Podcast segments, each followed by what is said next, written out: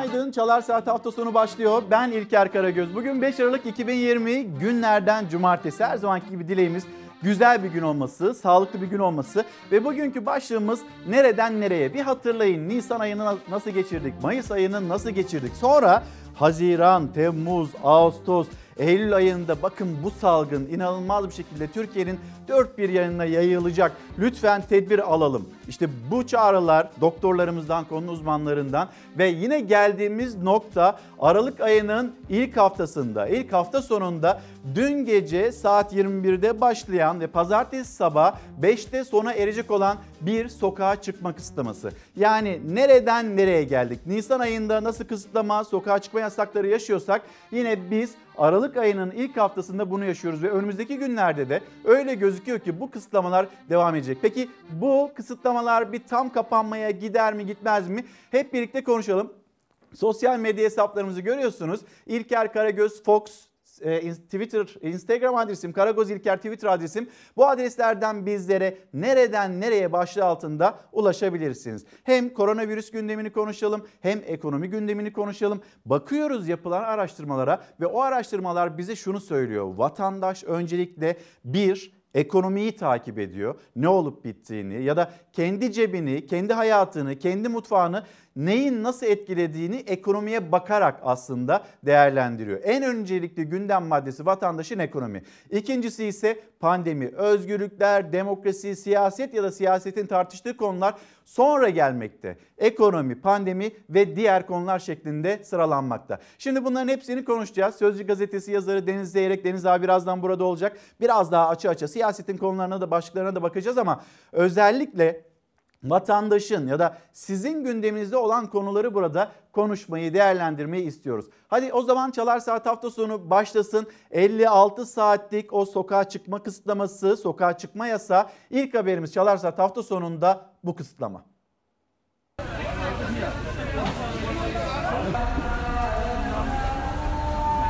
56 saat sürecek kısıtlama öncesi alışverişi son dakikaya bırakanlar pazar yerlerinde, marketlerde yoğunluğa neden oldu. Evlerine ulaşmak isteyen sürücülerse uzun süre yollarda kaldı. İstanbul'da trafik durma noktasına geldi. Saatler 21'i gösterdiğinde Türkiye evlerine çekildi. Koronavirüs vakalarındaki tırmanış sonrası sokağa çıkma kısıtlamaları genişletildi. Hafta içi akşam 9 ile sabah 5 arasında hafta sonunun tamamında sokağa çıkmak yasaklandı. Hafta sonu kısıtlaması cuma akşamı saat 21'de başlayıp pazartesi günü saat 5'e kadar sürecek. Yani 56 saat kesintisiz sokağa çıkma yasağı uygulanacak. Kısıtlama dün akşam saat 21'de başladı. Öncesinde ise alışverişi son ana bırakanlar saatler 21'e yaklaşırken pazar yerlerinde, marketlerde, caddelerde yoğunluğa neden oldu. İstiklal Caddesi'nde hareketlilik arttı. Pazar yerleri hareketlendi. İstanbul'da ise trafik çilesi bir kez daha baş gösterdi. Cuma akşamı iş çıkışı trafiği sokağa çıkma yasağıyla birleşince trafik yoğunluğu %80'e ulaştı. Sürücüler saatlerce yollarda kaldı. Ana arterlerde yoğunluk saat 21'e kadar sürdü. Bazı sürücüler kısıtlamanın başladığı saate zor yetişti. Saatler 21'i gösterdiğinde tüm Türkiye sessizliğe büründü. Sokaklarda kimseler kalmadı. Sokağa çıkma yasağına büyük oranda uyum vardı dün gece. Ancak yine de kuralları ihlal edenler oldu. Edirne'de 3 kişi kısıtlamayı ihlal etti polise yakalandı. 3186 lira cezadan kaçamadı. Polislerin denetimi yurt genelinde aralıksız sürdü. Salgının yayılmasını önlemek için kısıtlamalara uyum denetlendi. Pazartesi saat 5'e kadar Türkiye evinde kalacak. Tamam, teşekkürler. Nereler açık olacak İçişleri Bakanlığı genelgesine göre muaf olan yerler var kuşkusuz. Bunun da haberini paylaşacağız ama şu saat itibariyle bizlere günaydın diyen izleyicilerimiz var. Kendilerine günaydın diyelim. Hem Türkiye'nin hem e, Çalar Saat hafta sonunun gündemini takibi alanlar var. Osman Harman onlardan bir tanesi. Günaydın aramıza hoş geldiniz. Barış Ekincioğlu selamlar. Saadet Sepetçi'ye yine günaydınlarımızı iletelim. Burak Özarslan bizlere İstanbul Caddebostan'dan günaydın diyor. Bizler de selamlarımızı iletelim. O kadar çok olgu değişti ki hangisini sayayım? Zamanında görüşlerini beğenmediğimiz siyasetçileri bile arar hale geldik demekte. Gülseren Özdeniz nereden nereye derken. Can Kaynar da günaydın İzmir'e selamlarımızı da iletelim. Nereden nereye geldik anlamak zor. Kim derdi ki bir salgın nedeniyle kapanmaya, korkmaya, endişe etmeye varacaktık. Böyle günler geçireceğimizi acaba kim düşünebilir demekte çok haklısınız. Şimdi bir aşı var. Herkes için umut olan bir aşı ve bu aşı ile ilgili çalışmalar dünyada 200 üzerinde çalışmadan bahsediliyor. Aşı çalışmasından bahsediliyor ve artık böyle Türkiye'ye de Çin aşısı gelecek. Mart e, Aralık ayının 11'inden sonra bu aşı ile ilgili siyasetçilerin düşünceleri, görüşleri var. Uzmanların açıklamaları var. Yine bu konuyu, aşı konusunu eğer aklınızda soru işaretleri varsa bir uzmanla Çalar Saat hafta sonunda konuşacağız, değerlendireceğiz. Yine soran izleyicilerimiz var. Acaba hani bu kısıtlamalar geçici bir süre mi? Yani tam kapanmaya doğru gider mi, gitmez mi? Bunu da hep birlikte konuşalım. Hatta Bir Gün Gazetesi, Bir Gün Gazetesi'nde o haberde yer alıyor. Artık yeter tam kapanma gerekiyor. Geçmiş o iki haftalık periyoda baktığımızda yani 20 Kasım'da aslında bir takım kısıtlamalar hayatımıza girdi. O kısıtlamalardan sonra bugüne baktığımızda vaka sayısı, ağır hasta sayısı, yoğun bakım sayısı bu tablonun değişmediğini ya da aşağı doğru gerilemediğini daha da yukarıya doğru devam ettiğini görüyoruz. O yüzden de zaten tam kapanmanın şart olduğunu söylüyor hekimler. Bir günde 5 hekimin hayatını kaybetmesi sağlıkçıları isyan ettirdi. İTO hayatını kaybeden hekimlerden Doktor Ferruh İlter'in de görev yaptığı çevre hastanesi önünde bir araya geldi. Açıklamalarda salgın kontrolden çıktı ve tam kapanma gerekiyor. Bu çağrıyı dillendirdiler. Ölüm sayıları 2-3 kat daha fazla. Ülke nüfusunun %49'unun yaşadığı kentleri yöneten CHP'li 10 Büyükşehir Belediye Başkanı kendi ellerindeki bulaşıcı hastalık kaynaklı ölüm sayılarının merkezi hükümetin açıkladığı verilerden 2-3 kat daha fazla olduğunu söyledi. Yani şimdi Temmuz'un sonundan sonra biz sadece hastanelerde tedavi olanların sayısını görüyorduk. Neden vaka sayısını bilmiyoruz. Eğer vaka sayısını bilirsek belki vatandaşlar kendisi belki de değil vatandaşlar daha dikkatli davranacaklardır. İşte bu uyarılar yapıldı ama biz günlük vaka sayısını Kasım ayının sonuna kadar öğrenemedik. Şimdi 30 binlerin üzerinde vaka sayısıyla karşı karşıyayız. Ölüm sayısı günlük olarak 200'ün üzerinde ve 10 Büyükşehir Belediye Başkanı yapmış olduğu toplantıda orada resmi rakamlarda açıklanıyor 200 ya da 200'e yakın sayılar ama öyle değil. 2 katı 3 katı daha fazla bir ölümle karşı karşıya e, bulunmaktayız uyarılarını da dillendirdiler. Bunu da kamuoyuyla paylaştılar. Şimdi Geri gelelim hani dün gece 21'de başlayan pazartesi sabah 5'e kadar devam edecek olan o sokağa çıkma kısıtlaması hafta sonlarında uygulanan sokağa çıkma kısıtlaması bu kısıtlamayla ilgili olarak genelgede muaf tutulanlar da var yani açık olan yerler de var. Hemen bir hatırlatalım. Abi, Yasaklar başladı. Beraberinde akıllarda soru işaretleri oluştu. 56 saatlik yasak boyunca ekmek almaya çıkabilecek miyiz? Marketler açık mı? Restoranlar çalışacak mı? Kimler evinden çıkabilir? Kimlerin dışarı çıkması cezai işlem gerektirir. Cuma akşam saat 21'den pazartesi sabahının ilk saatlerine saat 05.00'a kadar sürecek yasak boyunca virüsün yayılım zincirinin bir nebze olsun kırılması için evlerimizde olacağız.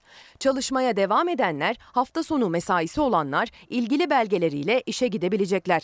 Cumartesi ve pazar günleri market, bakkal, manav, kasap ve kuru yemişçiler 10-17 saatleri arasında adrese teslim şeklinde hizmet vermeye devam edecekler.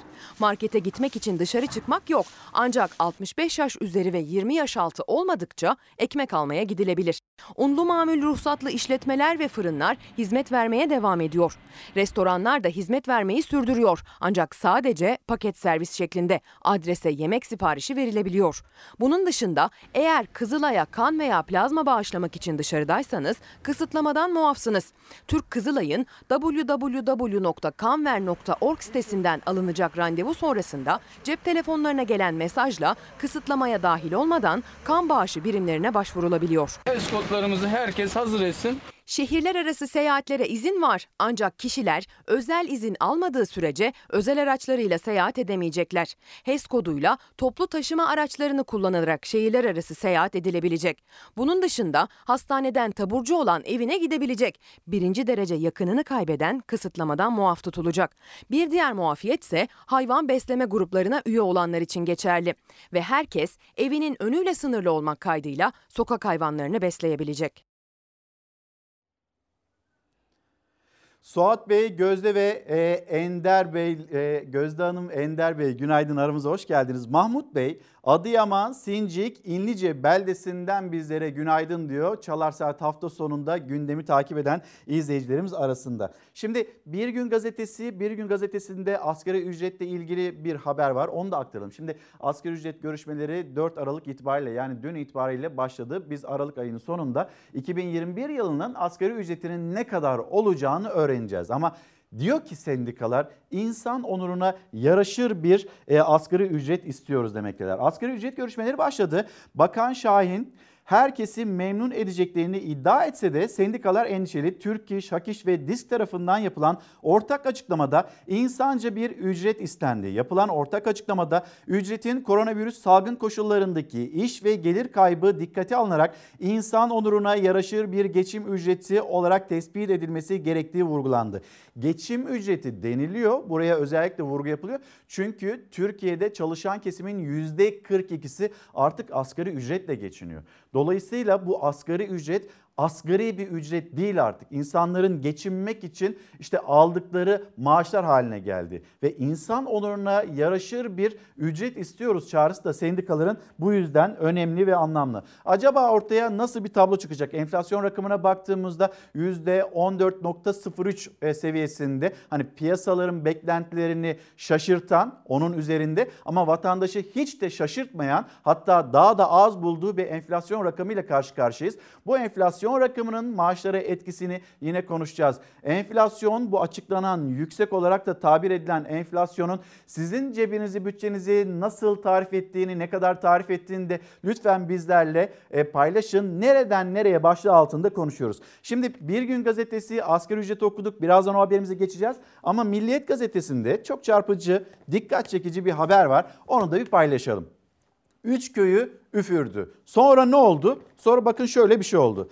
Bir Karadeniz köyünde salgından korumak amacıyla yatalak hastayı okumak için gelen üfürükçü toplam 136 kişiye virüs bulaştırdı. Salgında en çok bulaş evlerde yaşanıyor. Doğu Karadeniz'de 3 ailenin turşu kurmak için buluşmasında 21 kişinin koronavirüse yakalandığını Twitter'dan paylaşan doktor şahit olduklarını Milliyet gazetesine anlattı. Adının açıklanmasını istemeyen doktor bağışıklıklarını güçlendirmek için birlikte turşu kuran 3 ailenin eğitimli bireylerden oluştuğunu söyledi. 80 yaşında kör ve yatalak bir adamın testi pozitif çıkınca Köydeki herkes şaşırdı çünkü adam hiç evden çıkmamış ve yanına da kimse gitmemişti. Konuyu araştıran doktor adamı üfürükçü bir kadının ziyaret ettiğini öğrendi. Covid-19 hastası olan kadının 136 kişiyi hasta ettiği anlaşıldığı 3 köyde pozitif vakalarla birlikte toplam 280 kişi karantinaya alındı. Yani biz burada bilime mi güveneceğiz? Bilimin yolunda ışığında mı ilerleyeceğiz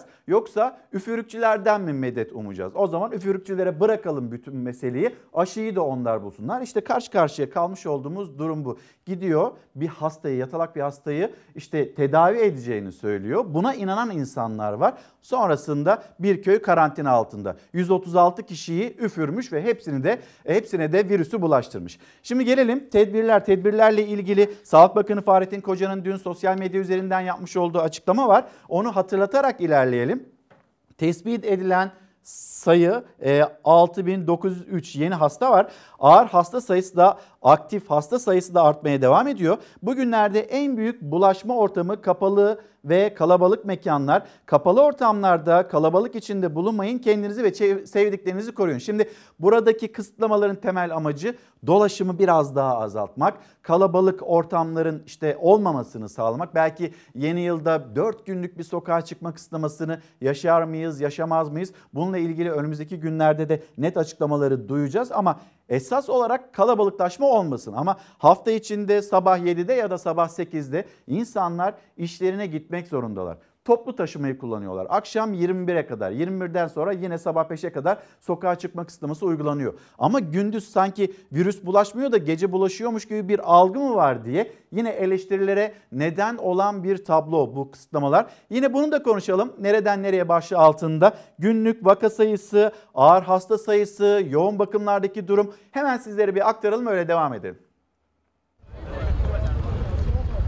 Bu önlemler bir haftadır sürüyor, iki haftadır başka kısıtlamalar alınmış ama ne doğrulanmış olgu sayısında ne de ağır hasta sayısında bir azalma var. Kısıtlı tedbirlerin yansıması giderek artan ağır hasta sayısı oldu. Kademeli olarak genişletildi yasaklar ama tablo daha da ağırlaştı. Çok değil 15 gün önce 3000'lerdeki yoğun bakım verisi dün itibariyle 5703 oldu.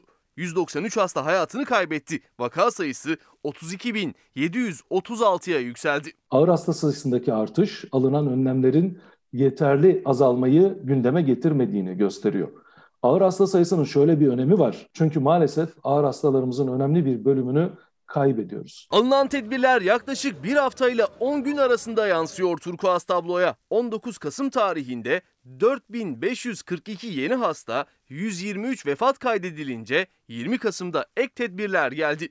Saat 22'de kapanan kafe ve restoranların kapanışı saat 20'ye çekildi. Hafta sonu ise geceleri saat 20'den sabah 10'a sokağa çıkma yasağı geldi. Ancak gündüz temas yine sürdü. Gün be gün hasta ve vefat sayılarındaki artışta dün hasta sayısı 6903 oldu. Eğer Sağlık Bakanı'nın son bir haftadır açıkladığı bir hesap yapacak olursak Türkiye'de şu anda aktif hasta sayısı 200 binin üzerinde.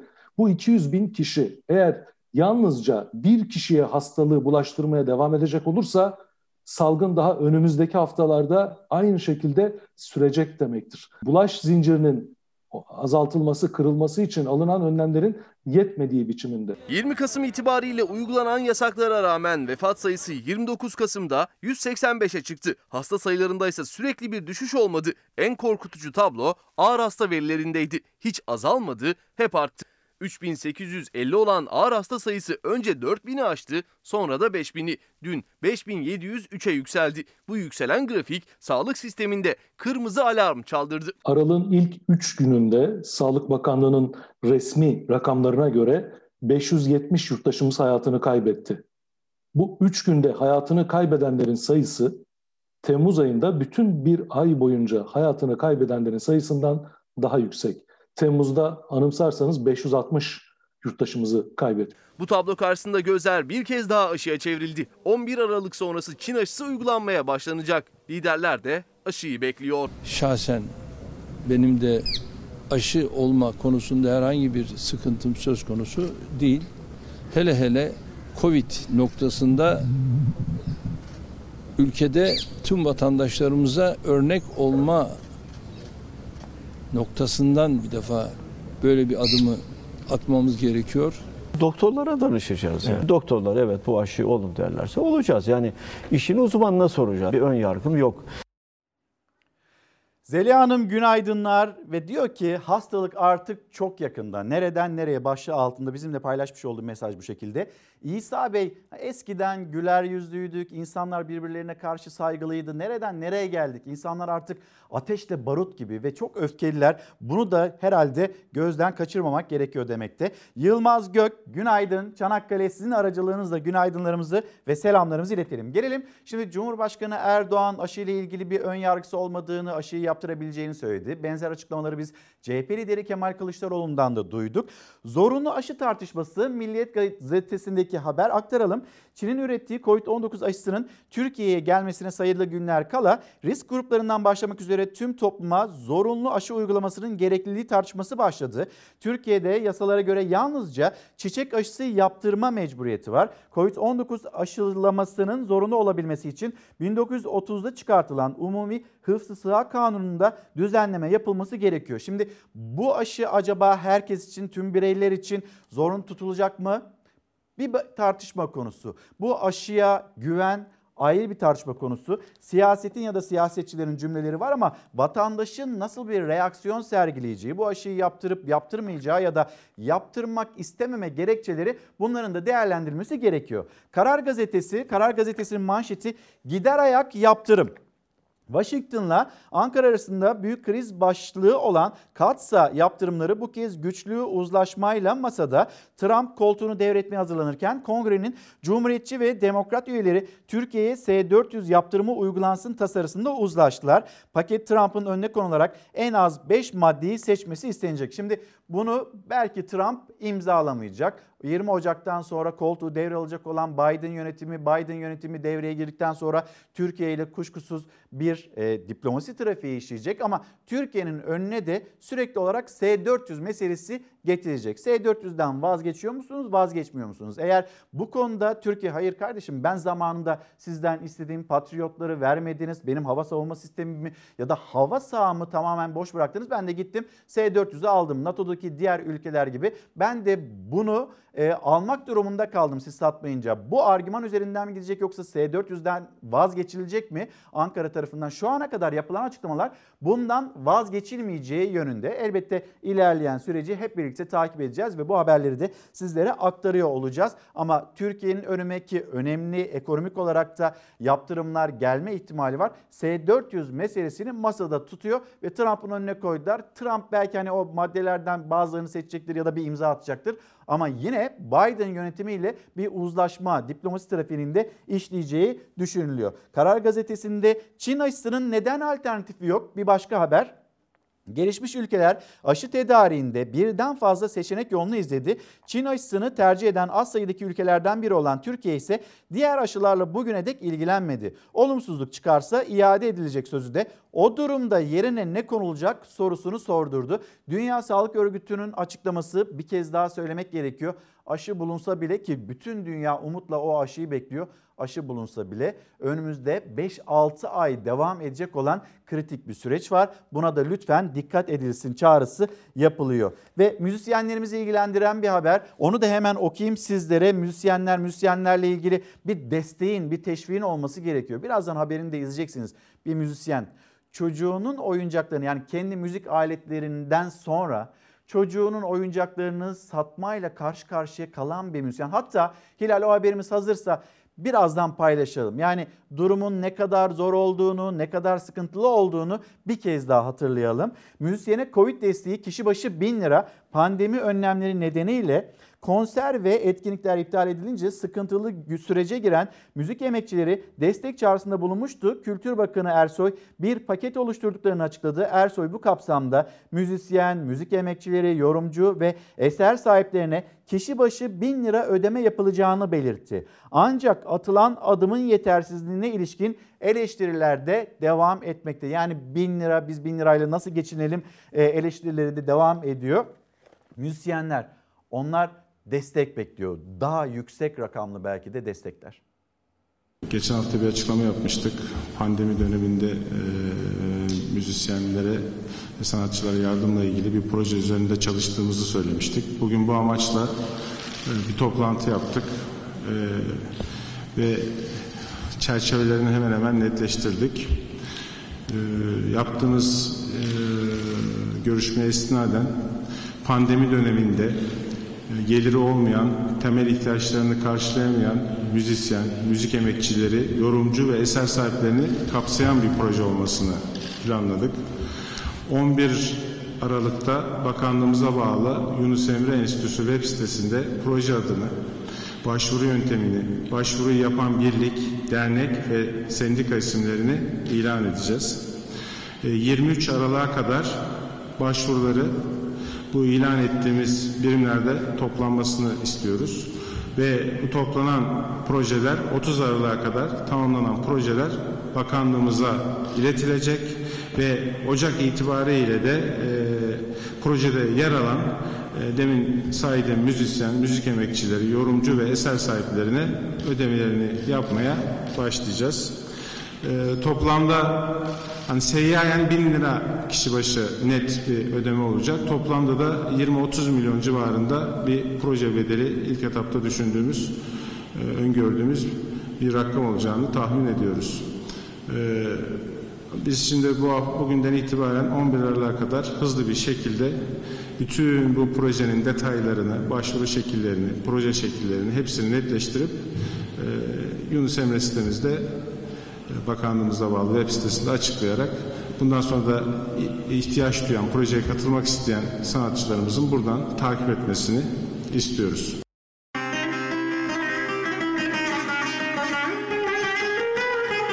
Satışa çıkardığınız bazı ilanları da gönderdiniz bana ki arasında çocuğunuzun peluş oyuncakları dahi var. Başka nelerinizi satışa çıkardınız? Klimamı sattım. Televizyonumu sattım.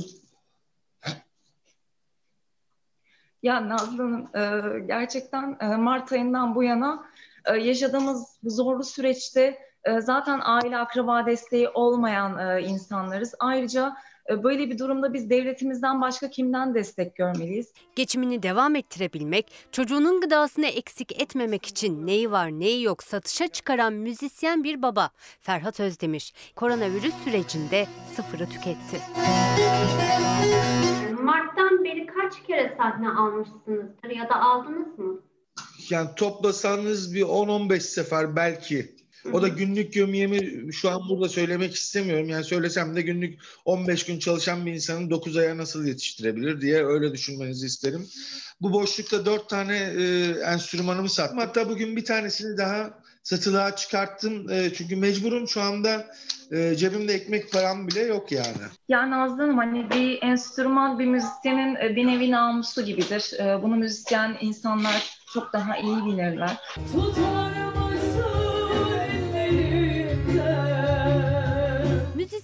Müzisyenlikle geçinen bir aile Özdemir ailesi. Ferhat Özdemir hem solist hem enstrüman çalıyor. Menekşe Özdemir solist ancak otizmli kızıyla yakından ilgilenebilmek için bir süredir zaten mesleğini yapmıyor. bir takım işlere gittim, çalıştım. İşte sanayide, demircide çalıştım. İşte inşaat işi çıktı, oraya gittim. Tabii yaş itibariyle biraz daha insanlar genç ve Suriyeli tercih ettikleri için, haklarını aramayan insanları tercih ettikleri için e, iş haddime son verildi. Yatağımın bazasını da satıyorum şimdi. Devlet tarafından yardım gördük. İlk sefer biner TL yattı. Ama diyorum ki bunu 9 aya yayınca ev kiram, elektrik faturalarını size zaten yollamıştım. Su param. Yani bunu 9 aya yayınca ben bu 2000 lirayla ne yapabilirim? Yani ben artık çocuğumu bile dışarı çıkar, oyun oynamaya çıkartamıyorum. Neden? Marketten bir şey isteyecek diye.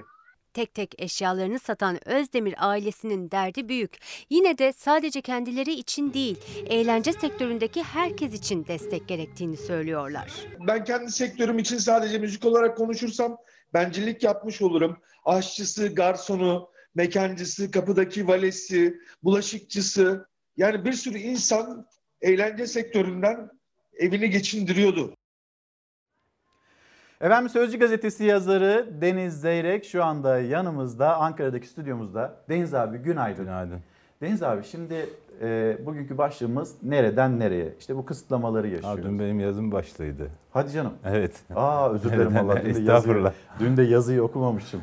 Şey 1938'de biliyorsun Birleşmiş Çin Birleşmiş Milletler'e başvuruyor. Hı.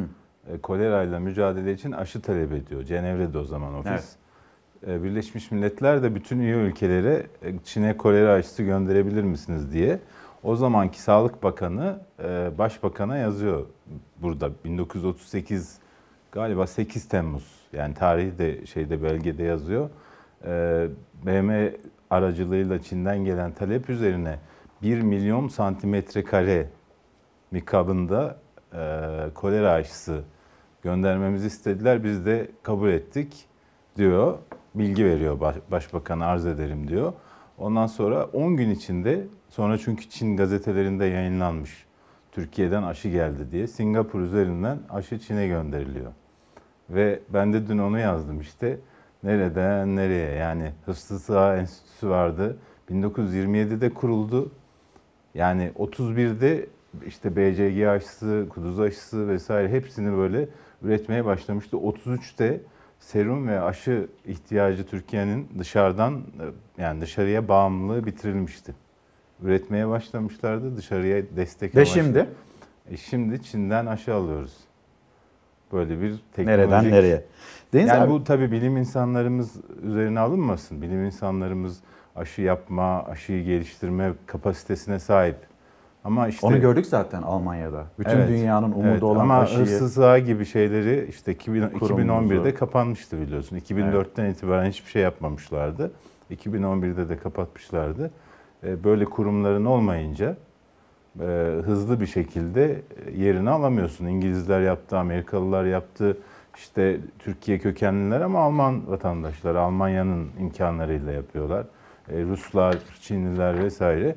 Biz de daha bir- birinci fazdayız. Faz birdeyiz yani. Şimdi e, 1930'lu yıllar, 40'lı yıllar Türkiye'nin üretim kapasitesi. Biz bugün de hani ihtiyaç sahibi olan ülkelere yardım ediyoruz. Cumhurbaşkanı Erdoğan'ın cümleleri vardı. Bu cümlelerden sonra şimdi bizim esnafımız var. Bizim işçimiz var. Bizim sıkıntı çeken geniş bir kitlemiz var. Onlarla ilgili ne yapıyoruz? Bunu bir konuşalım. Şimdi mesela neyi konuşmak istersin Deniz abi? Siyaseti, siyasetin böyle kendi içine sıkışmış Yo, gündemini mi sıkıldım, konuşmak sıkıldım istersin? valla. Yani şöyle e, siyasetçiler artık o kadar ağır konuşuyor ki. Yani bir bakıyorsun tweet atmaya başladılar. Ya böyle ağdalı kelimeler, cümleler, karşı tarafı böyle ezen, tahkir eden vesaire böyle yani ciddi anlamda siyasetin dilinde bir sivrileşme ve böyle hakarete kayan, tahkire kayan bir şey var. Onun için artık belki şimdi bizi izleyenler de bir kendilerinin açısından düşünsünler. Siyasetçiler konuşmaya başlayınca kanal değiştiriyorum ben mesela. Sonradan metinden okuyorum. Çünkü ya bu ülke bunu hak etmiyor. Yani güzel şeyler duymak istiyorsun. Sürekli bir kavga var. Cumhurbaşkanı da öyle mesela. Cumhurbaşkanı şapkasıyla AK Parti Genel Başkanı şapkasını sürekli karşıla kara, şey yapıyor, karıştırıyor. Ve Cumhurbaşkanı sıfatıyla yaptığı konuşmada rakip partinin başkanını hedef alıyor, rakip partiyi hedef alıyor. Tabii şey yapamıyorsun. Yani bugün bugünkü yazımda da onu şey yaptım. Cumhurbaşkanlığı Senfoni Orkestrası açılışı yapılıyor. Ya işte e, müzik inkılabı adı altında Jacobin zihniyet Türkiye'de şunları yaptı, bunları yaptı diye bir konuşma yapıyor. Ben de araştırdım ya JSO'nun geçmişini. 1826 yılında 2. Mahmut İtalya'dan besteci getirmiş. O besteci Donizetti Paşa diye de paşa ünvanı vermişler. Çünkü bir bando, askeri bando orası. E, İşte Osmanlı İmparatorluğu'nun marşını bestelemiş. Ondan sonra işte başka bir müzisyen gelmiş. O da e, Abdülaziz zamanında Aziziye Marşı bestelemiş. O da Osmanlı'nın milli şey imparatorluk marşı olmuş. Yani 20, 1826'dan beri bu ülkede müzik inkılabı var ama e, Sayın Cumhurbaşkanı CSO'nun açılışında kimi kastediyor? Herhalde Sultan Abdülhamit'i, Abdülaziz'i, e, Abdülmecid'i ya da işte 2. Mahmut'u kastetmiyordur. Müzik inkılabı yaptılar diye. Yani böyle bir şey var artık memlekette. Bu çok rahatsız edici. Millet kendi derdinde işte müzisyenleri görüyorsun. Bununla ilgili bir araştırma var. Mehmet Ali Kulat'ın yaptığı bir araştırma. Ortaya çıkan sonuç şu. Vatandaş bir ekonomiye bakıyor. Kendi cebine bakıyor. Bakmak zorunda. Bakmadan yapabilir İki misin? pandemiye bakıyor. Bakmak zorunda çünkü tehlike sürekli e, kapısını çalıyor ve artık o virüs her yerde. Adalet, demokrasi, özgürlük bu talepler geride. Üçüncü, dördüncü sıralarda. E, insan ihtiyaçları hiyerarşisi diye bir şey var biliyorsun. Yani birinci sırada hayatta kalmak için gerekenler yer alıyor.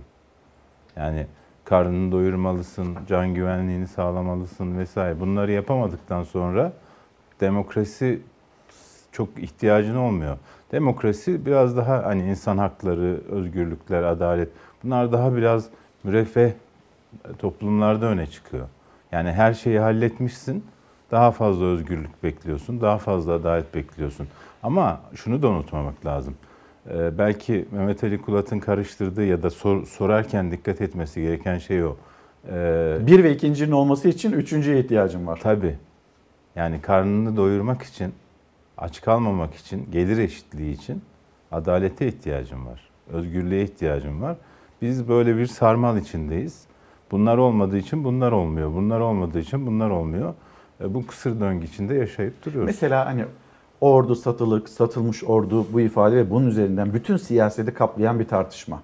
Ya bu tür tartışmalarda ben hep Ferhan Şensoy'un o meşhur repliğini hatırlıyorum. Bir e, şey gösterisinde duymuştum ilk kez ama o kadar hoşuma gitti ki diyor ki Ya eziyet ediyorsun kardeşim diyor. İncir çekirdeğine ez- eziyet oluyorsun, ediyorsun. Dolmuyor işte. Hani incir çekirdeğini doldurmak diye bir deyim var ya. Evet. Yani incir çekirdeğini doldurmayacak şeyler bunlar yani. Sen ısrarla doldurmaya çalışıyorsun. Dolmuyor yani. Ya birincisi CHP milletvekilinin ben tarzını bunu başka şeylerde de söylüyorum. Çok abartılı buluyorum. Böyle konuşmanın şehvetine çok kapılıyor. Meclis kürsüsünde öyle, televizyon çok bağırıyor, çok böyle heyecanlanıyor vesaire. Tabii bir şeyi anlatırken bağırdığında, heyecanlandığında bazen şeyi kaybedebiliyorsun. Söylediğin sözcüğün nereye gideceğini, nasıl anlaşılacağını kaybedebiliyorsun. Şimdi ordunun e, fabrikası satıldı demek doğru bir tespittir. Yani satıldı değil de 25 yıllığına işletme hakkı devr, devrolundu. Yani çeyrek asır oradaki tank palet fabrikası. Çeyrek asırlığına kiralandı ya da işletme hakkı devredildi. İşletme hakkı verildi. Yani muhtemelen orada tank üretecekler vesaire yani bir sürü şey yapacaklar. Yanına bina yapacaklar. Şöyle olacak, böyle olacak. 25 yıl sonra da tekrar bunlar 25 yıllığına kiralayacak.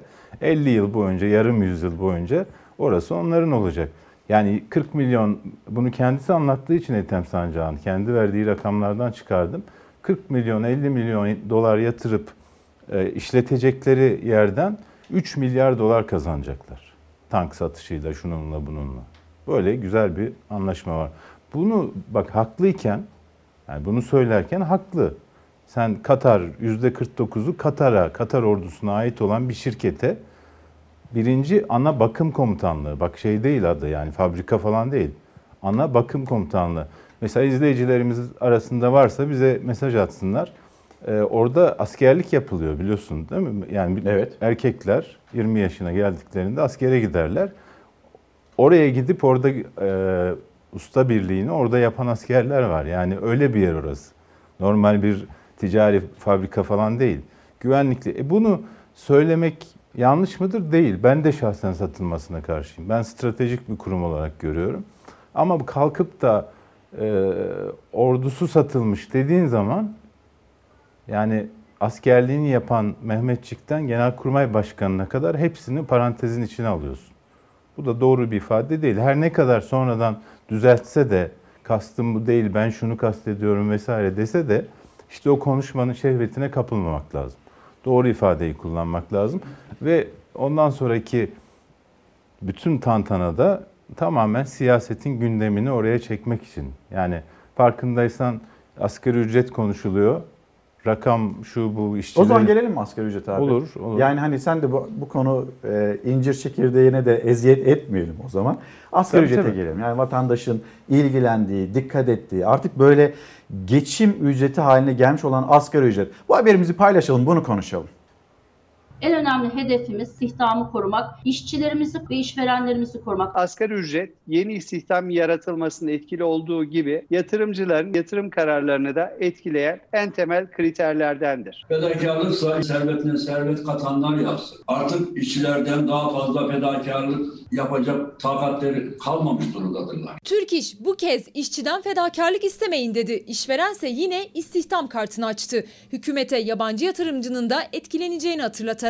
Yabancı yatırımcı çekmek hiç kolay değil. Krizin faturası her zaman olduğu gibi işçilere de kesiliyor. 2324 lira olan asgari ücret yeni yılda ne olacak? Tespit komisyonu ilk kez bir masa etrafında değil pandemi koşullarında video konferans yöntemiyle toplandı. Türk İş pazarlıklara engelli bir asgari ücretliyi de davet etti. Görüntülerde vardı asgari ücretli çalışan kadın ama sesi, talepleri hiç duyulmadı. Onun adına konuşan Türk İş ise disk ve hak işle ortak belirledikleri istekleri sıraladı. Asgari ücretin vergiden muaf olması en önemli istekleri. Gelir vergisindeki dengesizlikler nedeniyle Ocak ayında başladığı ücreti Aralık ayında alamamaktalar. Sayın Bakanım, siz aynı zamanda aileden sorumlu da bir bakansınız. Bu yaşanılan ücretle ailelerin geçinmesi mümkün mü? 1 Aralık itibariyle e, kısa çalışma ödeneğine yeniden başvurular almaya başladık. Günlük 39 lira gibi bir ücret desteği sağlandı ama yapılan bu destek yetersiz kaldı.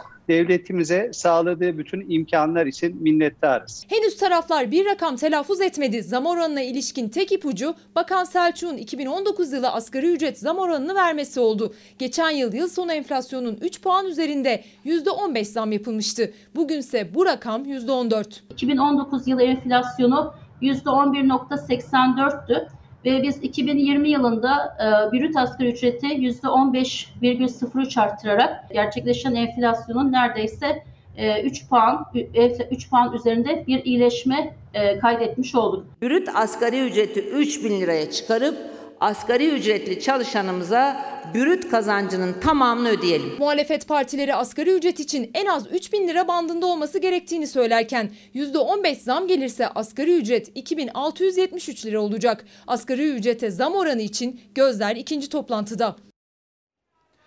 Nihal Hanım günaydın sizinleyiz gündemi takip ediyoruz demekte. Hüseyin Zeybek hoş geldiniz aramıza. Ayşe Küçük size de günaydınlarımızı iletelim. Ayşe Rızaoğlu diyor ki ya ben siyasetçilerin hani o yüksek tondan seslerine ben de dayanamıyorum ve televizyonu kapatmak zorunda kalıyorum diyor. Şimdi burada asgari ücret konusuna gelecek olursak Deniz abi hani mesele bu vatandaş e, nezdinde bunun konuşulmasını istiyor. Evet. E, yapılan açıklamaya bakan, bakıyoruz. Bakan cevap verdi mi o soruya? E, henüz bir yanıtını duyamadık ama o toplantıda şimdi, da vermedi herhalde değil mi? Ortada Geçine, bir müjdeymiş gibi kısa çalışma ödeneği tekrar başlayacak. Kısa çalışma ödeneği dediğimiz şey günlük 39 lira küsuratlarıyla Yok, ya da o aylık- ücretsiz izin. Ha ücretsiz izin. O gün e, kısa çalışma ödeneği de asgari ücretin yarısı kadar bir şey galiba. E, ve onu alanlar emekliliklerinden kaybediyorlar. Yani Ama en nihayetinde ortaya şu çıkıyor. Bu bir müjde değil ya da vatandaşın beklediği bu değil.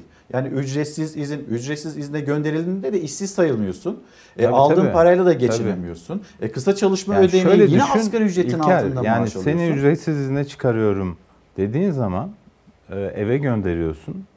O yani senin kadronda gözüküyor ama günde 39 lira devlet veriyor. E nasıl geçineceksin yani? Atılsan daha iyi diyor. Sen onu işsiz En sayamıyorsun. azından tazminatla birkaç ay daha götürürüm Bir de başka bir yere gidip çalışamıyor, başka bir Evet. işe başlayamıyor vesaire. Böyle bir durum da var. Ben şuraya takıldım Deniz abi bu cümlelerde. Hedef istihdamı korumak. Şimdi hedefi böyle koyunca daha çok böyle iş dünyasına ya da iş adamlarına destek gibi e, ben anlıyorum. bunu. Nasıl Çünkü koruyacaksın? onlar hani işçi çıkartmasın onların isteğine biraz daha yakın durayım gibi bir anlayış Ya ortaya zaten çıkıyor. memlekette ne zaman ekonomik program şu bu konuşulsa e, patronlara gidiyorlar. Yani mesela Lütfü Elvan'la Naci Ağbal e, Adalet Bakanı ile Önce birlikte- milyonerleri ziyaret ettiler. Tabii haberi tabii. geçen TOB'a hafta. gittiler, TÜSİAD'a gittiler. Yani tamam En onlar müsiadla görüştüler. Onlar da çok önemli. Yani işverenler netice itibariyle ama ya işçinin sesini de duyun. Yani işçi gerçekten perişan durumda. O kadar e, zor ki artık. Yani sadece şu restoranlar, kafeler, şunlar bunlar kapandığı için 2 milyon insan işsiz kalmış. Birazdan Dün haberi dün de bir, vereceğiz, Bir evet. vatandaş çıldırmış dün. 70 çalışanı var. Hepsini eve göndermek zorunda kalıyor. Ve e, ne yapacağını bilmiyor. Düşün işletmen kapalı, para kazanmıyorsun ve çalışanlarını Gel al da kurtarmaz. istihdamı koru. Nasıl koruyacaksın? Yani Onlar diyecek ki ben istihdamı ancak böyle bir asgari ücretle koruyabilirim. E zaten masada 5 tane işçi var. Karşı taraf 10 kişi. Evet. E bir- nasıl bir, olacak o bir zaman? sözümde e, bir izleyicimiz de yazmış bize e, Ertan Bey. E, sendikalara söylemek lazım. Ya böyle dönemlerde çalışanlardan aidat almasınlar. Yani bu bütün bu bunları bir süre yani sendikaların durumunu biliyorsun yani. Bir de sendika patronluğu, sendika ağalığı gibi bir şey çıktı yani. Sendika böyle lüks araçlarla dolaşıyorlar. Sanırsın şey holding patronu halbuki sendika başkanı. Önde arkada arabalar şunlar bunlar. E, Bir süre onlar da bir zahmet bu aidatları falan almasınlar. Zaten insanlar zor geçiniyor. En son Bendevi Palandöken'in bir açıklaması vardı bununla ilgili. Zaten adam dükkanını işletemiyor. Ne aidatı biz bu dönemde Tabii, almıyoruz tabii. dedi.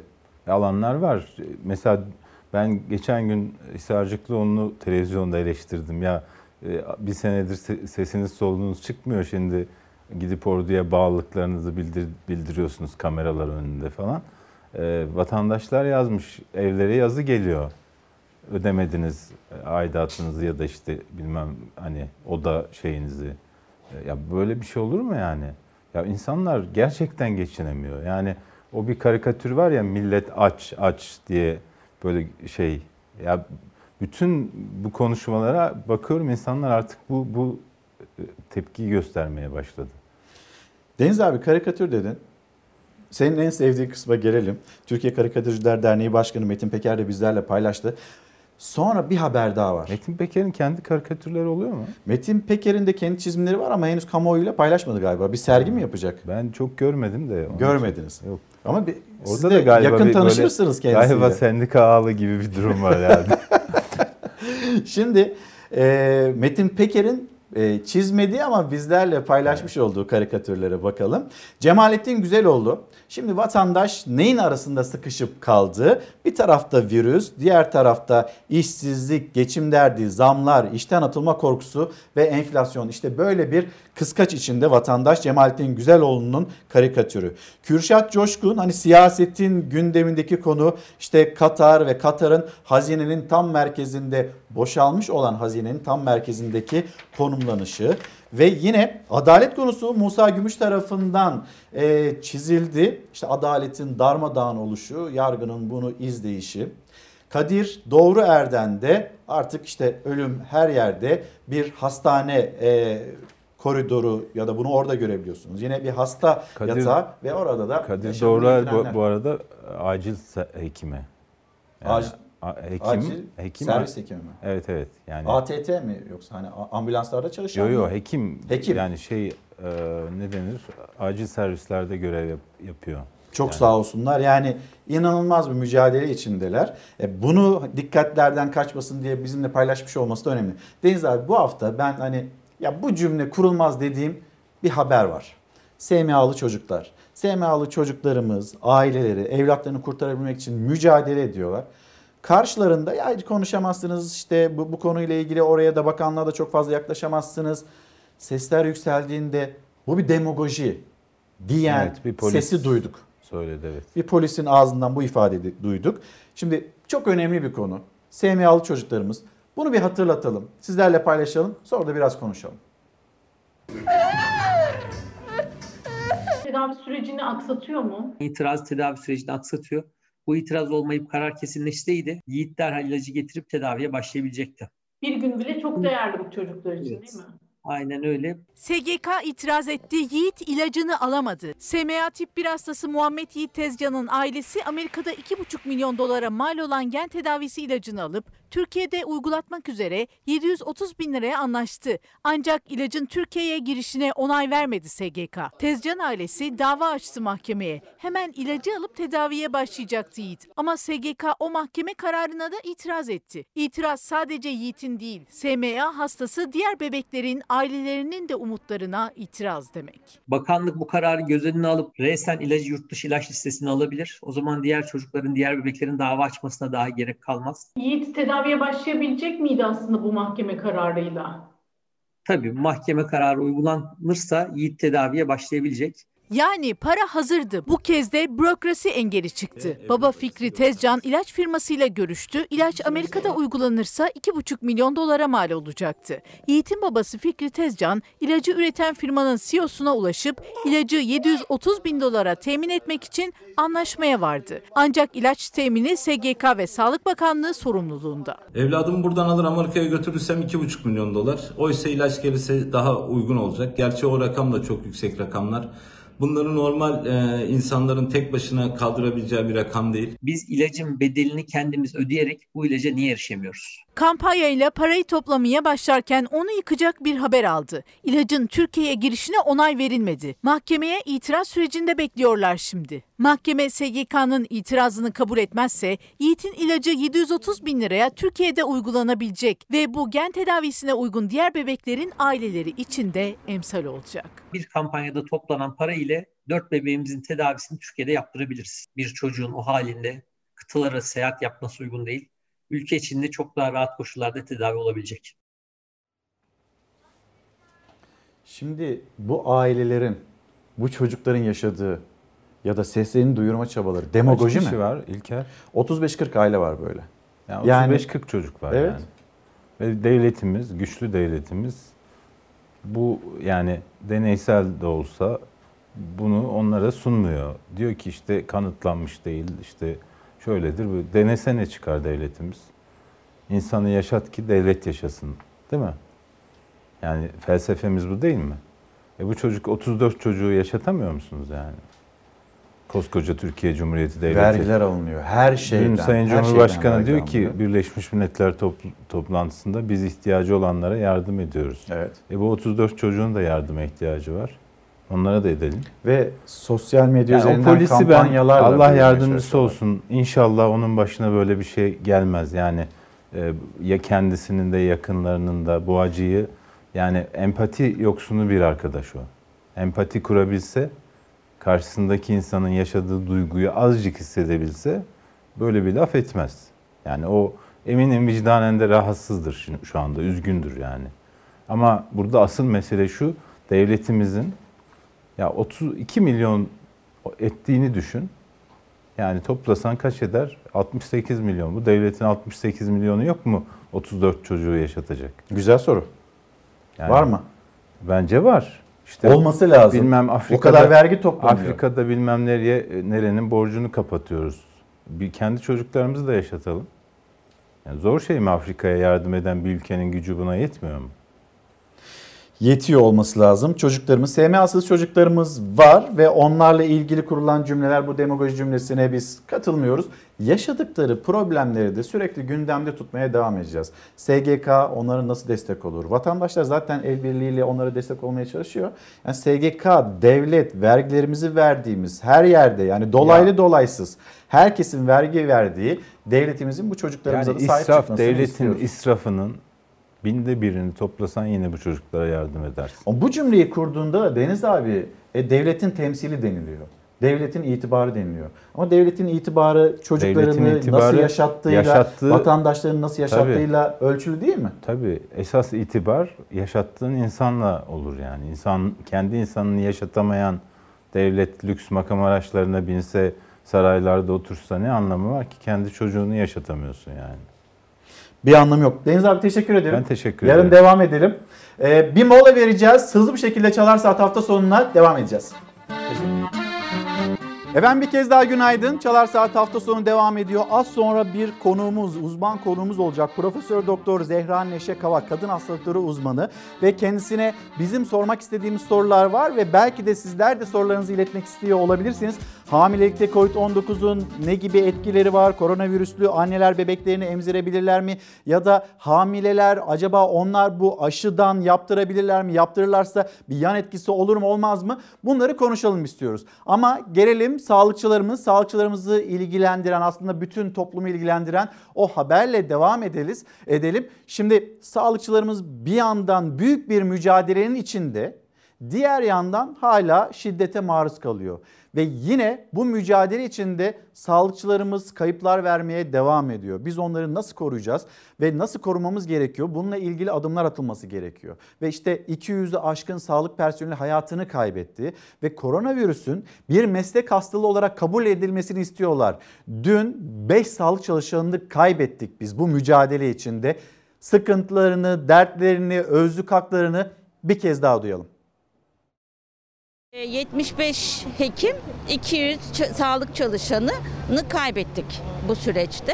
Bu şekilde kaybetmeye devam edeceğiz. Bu ne ilk olacak ne de son bir an mı olacak? İşte salgınla aylardır yılmadan mücadele veren sağlıkçıların yaşadığı acı tablo. 11 Mart'tan bu yana hayatını kaybeden sağlık çalışanı sayısı 200'ü aştı.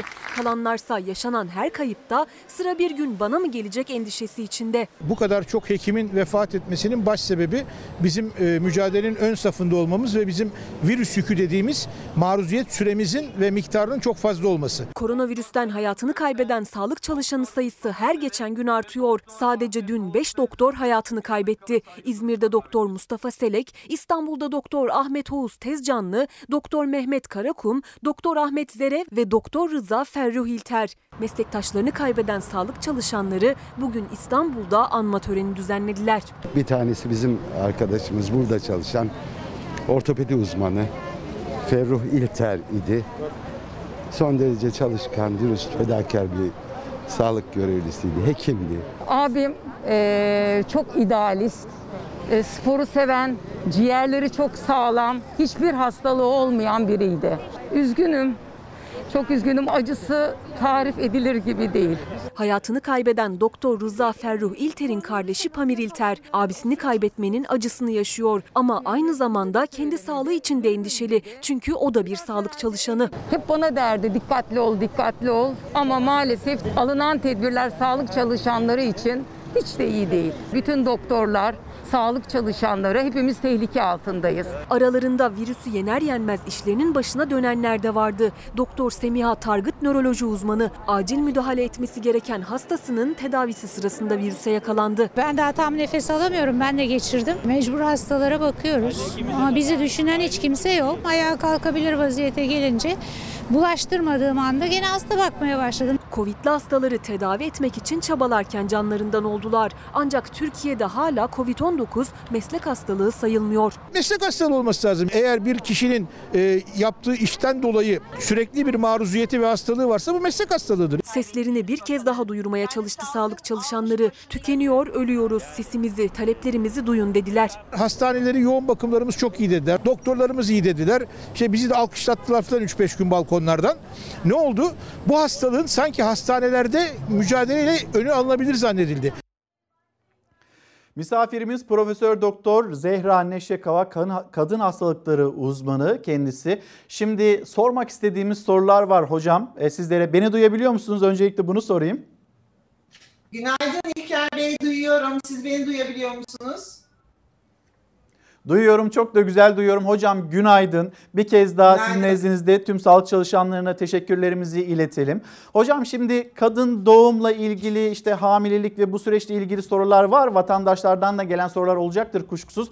Buraya geçmeden önce hem sizin hastanenizde hem çevrenizde acaba bu koronavirüsle ilgili durum nedir, tablo nedir? Siz tabloya baktığınızda kendi hastaneniz ve çevrenizden ölçümleme yaptığınızda nasıl bir durumla karşı karşıyayız? Sizin gözlemleriniz nedir, acaba?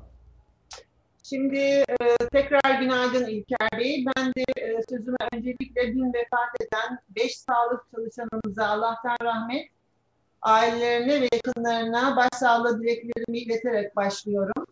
E, gerçekten de bu pandemide en fazla hırpalanan, en fazla zarar gören e, ve kayıp veren insan topluluğu sağlık çalışanları. Bütün ülkelerde aşağı yukarı durum aynı.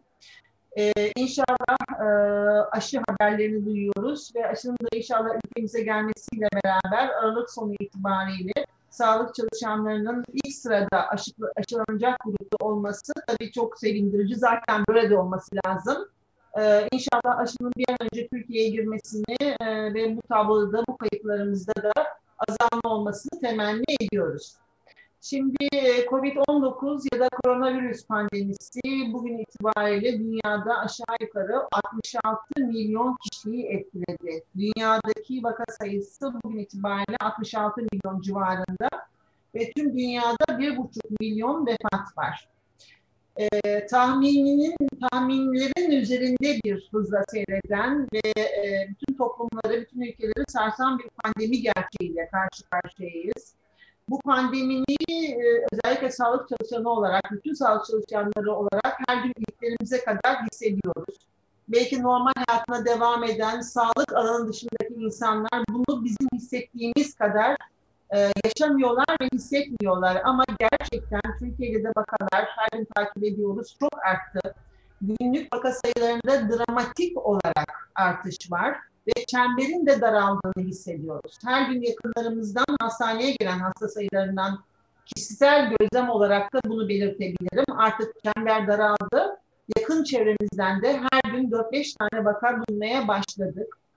Ee, bu demektir ki önlemlere daha da... Peki tabloya baktığınızda lazım. hocam tabloya itirazlar da devam ediyor. Yani işte o günlük e, vefat edenlerin sayısı iki katı üç katı daha fazla deniliyor. Sizin gözlemlerinizi de merak ediyorum. Bu açıklanan tablo ya da yaşanılan bir kıyaslama yapar mısınız? Şimdi İlker Bey bu e, durum bütün dünya ülkelerinde geçerli. Amerika'da da İngiltere'de de bu konuyla ilgili tartışmalar oldu. Sağlık Bakanlığı verilerine e, baş itirazlar vesaire oldu. Çünkü COVID-19 vakalarında PCR testinin doğruluk oranı %60 civarında. Yani hastaneye geliyorsunuz, sürüntü testi aldırıyorsunuz boğaz ve ağız boşluğundan. Bu testin doğruluk oranı yüzde 60, yüzde 40 yanılgı payı var. Hasta geliyor bir test yaptırıyor. Çok pardon.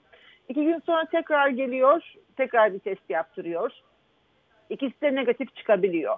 Ama 5. 6. gün hastada bulgular başlıyor. İşte hafif bir e, yorgunluk, baş ağrısı, hafif kuru bir öksürük, hafif bir ateş. Bu bulgularla tekrar hastaneye gidiyor. Tekrar test yaptıracağını ben diyor bir tomografi çektireyim. Artık insanlar da bilinçlendi ya da doktoru tarafından bunu yönlendiriliyor. Tomografi çektiriyor. Testleri negatif olmasına rağmen tomografide COVID-19 bulguları var. Bu tür vakalarla çok karşılaşıyoruz. Çünkü dediğim gibi dünyanın bu işi en iyi yapan ülkelerinde bile PCR'ın doğruluk oranında %40 yanılgı payı var. Bu da tabii ki vaka sayılarında bir yanılgıya ya da e, bir eksikliğe ya da tam yansıtmamaya sebep olabiliyor. Bu sadece bizim ülkemiz için değil, bütün dünya ülkeleri için de e, geçerli olan bir gerçek. Hocam hemen e, e, hamilelik sürecine geçeceğim ve koronavirüsle ilgili karşılaştığınız durumları da konuşmak istiyorum sizinle. Bir soru aşı yaptıracak mısınız? Yani neden bunu soruyorum? Çekincesi olanlar var, işte yaptıracağım diyenler var, olumsuz yaklaşmıyorum diyenler var. Siz bir hekim olarak nerede duruyorsunuz? Şimdi e, İlker Bey dünyada e, şu an itibariyle ipi göğüslemeye yakın 5 tane aşı var. Bunları artık hepimiz ezberledik.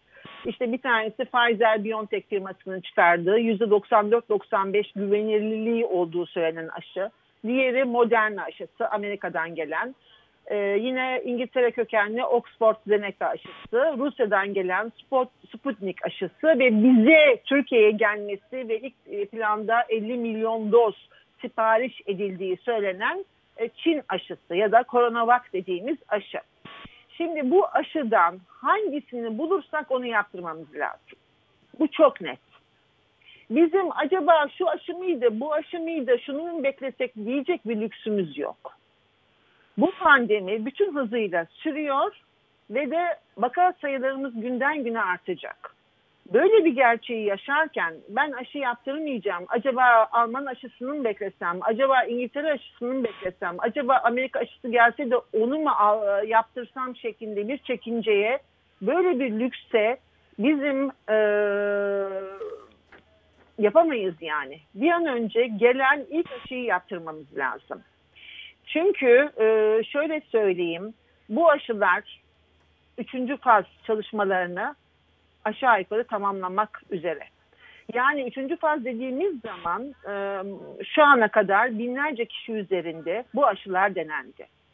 Zaten ülkeye geldiği zaman, Türkiye'ye geldiği zaman da bu aşı hemen uygulanmaya başlanmayacak. Bizim de ilaç ve e, tıbbi cihaz komisyonu komisyonumuz yani Amerika'daki FDA'nin e, Türkiye versiyonu diyebileceğimiz komisyon ya da bilimsel kurul e, bu aşının e, son çalışmalarını, son e, sonuçlarını değerlendirecek ve buna göre Türkiye'de uygulanmasına izin verecek. Bu bütün dünya ülkeleri için geçerli. Amerika'da FDA biliyorsunuz bu Pfizer-BioNTech aşısını 10 Aralık'ta incelemeye aldı. 10 Aralık'ta kararını verecek.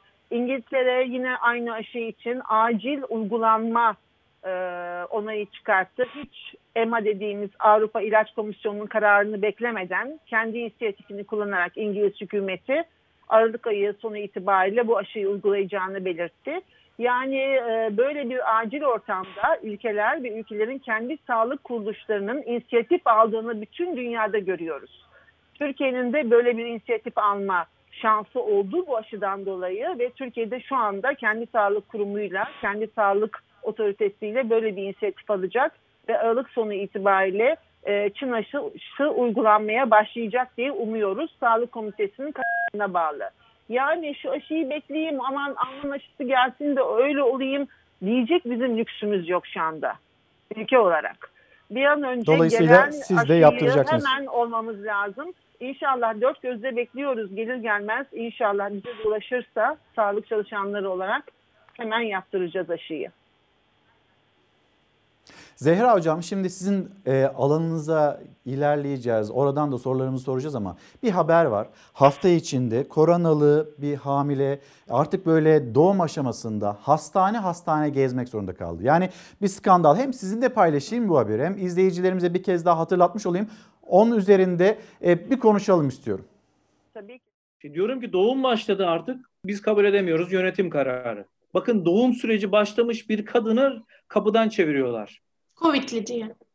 Evet tek günahımız Covid olması. İddiaya göre koronavirüslü diye gebeliği boyunca gittiği özel hastanenin kapısından çevrildi 9 aylık hamile dönüş öğretmen. Pandemi hastanesinde de sezaryene alınmadı. Bir hafta boyunca evde karantinada kalan kadın evinden 70 kilometre uzakta bir hastanede doğum yaptı. Bir gün sonra hayatını kaybetti. Masum bir e, çocuk hani birilerinin o işgüzarlığı yüzünden annesiz mi yaşayacak artık? 32 yaşındaki Dönüş Kılınç İmam Hatip Ortaokulu'nda öğretmendi. Hamile kalınca İstanbul Pendik'teki bir özel hastaneye gitmeye başladı. 30 Ekim'de PCR testi pozitif çıktı eşimin. Ne söyledi hastane? Covid'li hastayı kabul etmiyoruz dediler. Bu kez kendi kadın doğum uzmanına mesaj attı dönüş öğretmen. Ancak ondan da aldığı yanıt koronavirüs pozitifli hastayı kabul edemiyoruz oldu. Evde durumu iyice kötüleşen kadını eşi bu kez Pendik'te Marmara Üniversitesi Eğitim ve Araştırma Hastanesi'ne götürdü. Orada da koto engeli çıktı karşısına. İlk doğum olduğu için bu doğum bir günde sürebilir, üç günde sürebilir dediler. E dedim ölüyor bu kadın sancıdan. Sezeryan yapın. E, devletin bize verdiği bir kota var. Biz bu kotayı aşamıyoruz dedi. E ne yapacağız? Eve gidip bekleyeceksiniz dediler. Sağlık Bakanlığı'ndan gelip 112'den filyasyon ekibinden herhangi bir ilaca başlattılar mı? Hayır. E, ben onları da defalarca kez aradım. Bize söylenen şey şu. Hala gelmediler mi? Gelmeleri lazım. Eve gönderildi dönüş kılınç ama durumu kötüydü. Hem koronavirüs belirtileri artmış hem de doğum sancıları sıklaşmıştı. Bir tanıdığım sayesinde bahçeli evlerde yaklaşık bize 60-70 kilometre uzaklıkta bir özel hastane bulduk. Eşim e, Ramazan ben dayanırım dedi. Beni ne olur oraya götür dedi. Bahçeli evlerdeki özel hastanede doğum yaptı dönüş kılınç ama çok geç kalınmıştı. Bebeğini kucağına alamadan bir gün boyunca kaldığı yoğun bakım servisinde hayatını kaybetti. Eşim Şırnak İdil'de görev yaptı 3,5 yıl. İstanbul'un göbeğindeyiz. Her yerimizde hastane var. Ve doktorlar ilgilenmiyor. Hastaneler kapıyı kapatıyor. Dava açacağım. Ee, hani dün avukata vekalet verdim. Suç duyurusunda bulunacak. Hocam şimdi Dönüş Kılınç öğretmenimizin karşı karşıya kaldığı bir durum ve sonrasında kaybettik. 32 yaşında bir öğretmen ve evladı evladı öksüz kaldı. Şimdi koronalı bir hamile hastaneye kabul edilmiyor mu? Yani böyle bir uygulama var mı? Böyle bir şey olabilir mi? Ne dersiniz? Böyle bir uygulama yok. Şimdi öncelikle hamilelik ve COVID-19'a kısaca bir bakış atacak olursak yine vakaya geleceğim ama e, bu salgın ilk çıktığı zaman e, İlker Bey e, ilk sonuçları tabii biliyorsunuz Çin'den geldi. İlk bilimsel araştırma sonuçları tüm dünyaya Çin'den yayıldı. Hamilelik ve COVID-19 ile ilgili ilk yayınlarda yine Çin'den geldi. O yayınlara baktığımız zaman gördük ki e, COVID-19 hamile kadınları pek fazla etkilemiyor. Bu bizim için şaşırtıcı bir sonuçtu. Yani normal kadınlara göre hamile kadınlarda COVID-19 fazla ağır seyretmiyor gibi ilk bilimsel son, yayınların sonuçları. Çünkü genellikle gripal enfeksiyonlar ve COVID grubu hastalıklar, mesela daha önceki SARS enfeksiyonunda da aynı şey olmuştu. Hamile kadınları daha kötü vuruyor bu tür enfeksiyonlar. Ama COVID-19'un ilk bulguları böyle değildi. Ama aradan geçen 10 ay ya da 11 ay sonundaki verilere baktığımız zaman özellikle Amerika verileri bunu destekliyor hamile hanımlarda COVID-19 normal kişilere göre daha ağır geçmekte. Özellikle gebeliğin son 3 ayında bu enfeksiyonun ağırlığı daha da fazla olmakta. Yani hamile kadınlar normal kişilere göre, normal bayanlara göre çok daha dikkatli olmak zorundalar hamilelik süresince. Şimdi gerçekten bizim Nasıl makamıza gelirsek... Peki hocam kendilerini? Şimdi ona geleceğim. Önce şu kaybımızla ilgili birkaç şey söylemek istiyorum. 33 yaşında Lütfen, bir bayan çok lütfen. genç. İlk gebeliği çok acı bir kayıp. Bebeği öksüz kaldı. Kendisine Allah'tan rahmet tüm aileye de başsağlığı diliyorum. Şimdi COVID-19 hamile bir hanımı hastaneye almamak gibi bir durum kesinlikle söz konusu değil. Ee, burada e, büyük ihtimalle başvurduğu hastanede tahmin ediyorum bu konu araştırıcılar araştırıcı araştırılacaktır. Ama başvurduğu hastanede yoğun bakım ünitesi ya da e, dolu, dolu olduğu için almama gibi bir durum e, söz konusu olabilir. Vakaya çok e, hakim değilim o yüzden net bir şey söyleyemeyeceğim. Ama hamile bir bayan COVID-19'u diye doğuma kabul edilmeyecek diye bir şey yok. Çünkü hamile bayan artı bir öncelik taşıyor. Biraz önce belirttiğim konulardan dolayı. E, gerçekten çok acı bir kayıp. Bunu belirtmek isterim. Şimdi e, tekrar konumuza dönecek olursak hamile hanımların normal bayanlara Nasıl korunacaklar? göre... Bu süreçte evet. son 3 ayın çok kritik olduğunu söylüyorsunuz. Mesela bir izleyicimiz de yazmış diyor ki bu aşı gelecek. Acaba e, o aşıyı hamileler de yaptırsın mı? Ne yapsınlar? Şimdi buna geleceğim. Ee, normal bayanlara göre, normal hanımlara göre hamile hanımlar çok daha dikkatli olacaklar. İşte hep söylediğimiz maske hatta çift maske sosyal mesafe ve hijyen. Mümkün olduğu kadar dışarı çıkmayacaklar. Ama özellikle son 3 ayda hamile hanımlarda hareketlilik de çok önemli olduğu için ya çok tenha bir e, saati seçip dışarı çıkıp temiz havada yürüyüş yapacaklar ya da ev içinde hareketlerini, ev içinde yürüyüş, ev içinde hafif e, pilates yoga hareketlerini kendi kendilerine yapmaya çalışacaklar. Yani kendilerini daha fazla korumaları şart özellikle son 3 ayda. Şimdi aşıya gelecek olursak, aşı önemli bir konu. Öncelikle ben e, tüm hamile hanımlara grip aşısı yaptırmalarını öneriyorum.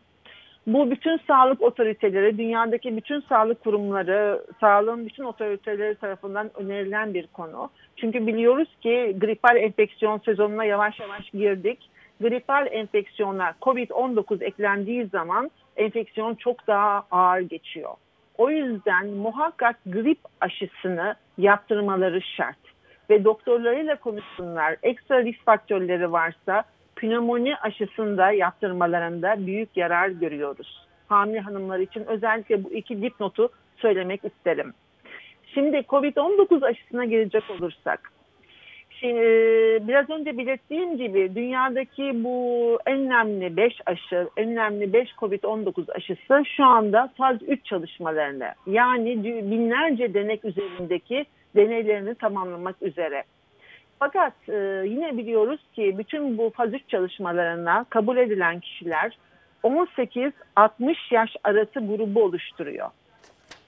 Çocuklar bu gruba dahil edilmiyor. Hamile hanımlarda bildiğimiz kadarıyla bu konuyla ilgili ekstra bir bilgi notu geçilmedi. Hamile hanımlarda bu aşıya dahil edilmedi. Ama belirtmek istedim ki nasıl e, grip aşılarını biz hamile hanımlarda güvenle uyguluyorsak Çin aşısı, Türkiye'ye gelecek Çin aşısı kapsamında bunu söylüyorum. Cansız virüs aşısı olduğu için bunun altını çizmekte yarar var. Yani size virüsün inaktive formu, cansız formu veriliyor vücuda ve vücutta böylelikle bağışıklık sağlanmaya sayı, e, çalışılıyor. Hamile hanımlarda da koruyucu olduğunu düşünüyoruz. Ama dediğim gibi bunun için ay sonunu beklememiz lazım. Şu anda söylediğimiz her şey COVID-19 aşısı ve hamilelik için erken. Hocam peki e, bu süreçte işte son 3 ay tekrar e, orasının kritik olduğunu hatırlatalım. Bir vitamin takviyesi ya da ne, ne yapılabilir?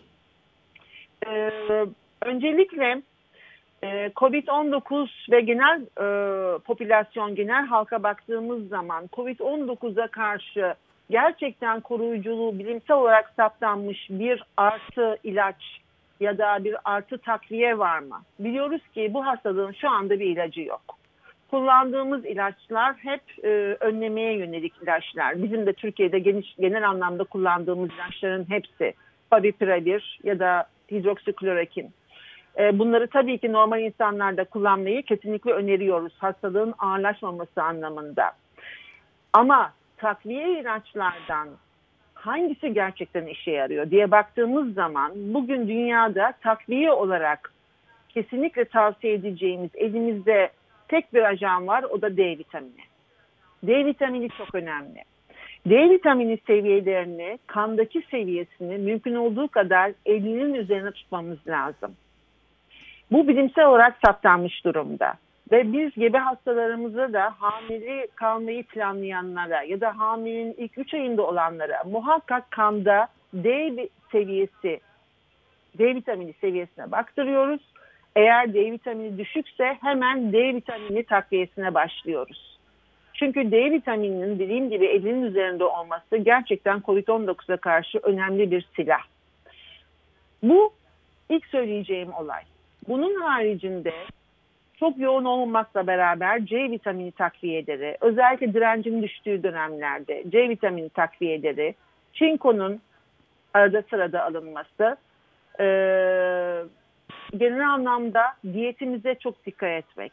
Dengeli diyet çok önemli. Mümkün olduğu kadar yeşillik, meyve, balık, yumurta. Balıklardan da altını çizmeden edemeyeceğim. Büyük balıkları değil, mümkün olduğu kadar gebe hanımlar için söylüyorum. Küçük balıkları tercih etsinler. Küçük deniz balıklarını eğer hiç bulamıyorlarsa somon tercih edilebilir. Özellikle hamile hanımlar için bunun altını çizeceğim. Tabii hamilelikte bir artı faktörümüz daha var. Hareketlilik.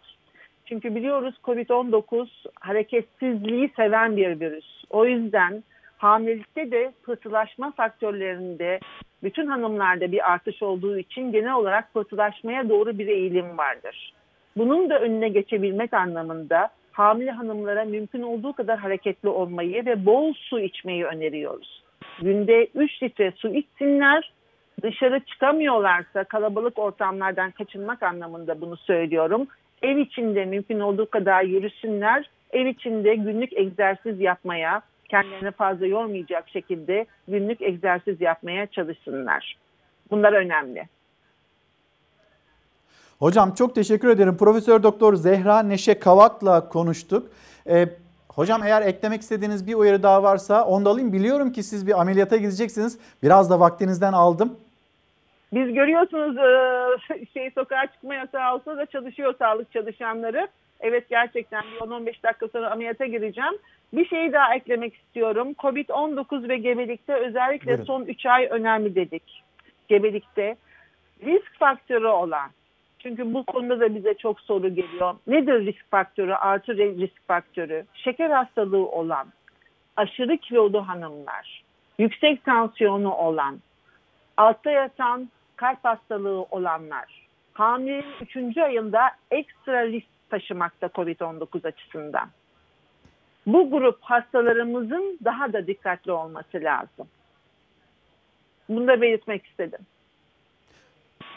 Hocam çok sağ olun. Teşekkür ederiz. Değerli Ben görüşlerinizle katkıda bulundunuz. Ee, çok sağ olunuz. Şimdi e, devam edeceğiz. Bir memleket havasını aktaralım. Sokağa çıkma yasağı var biliyorsunuz. Sonra Gülşah İnce bize İstanbul sokaklarını ve şu anda nasıl olduğunu gösterecek. Önce memleket havası.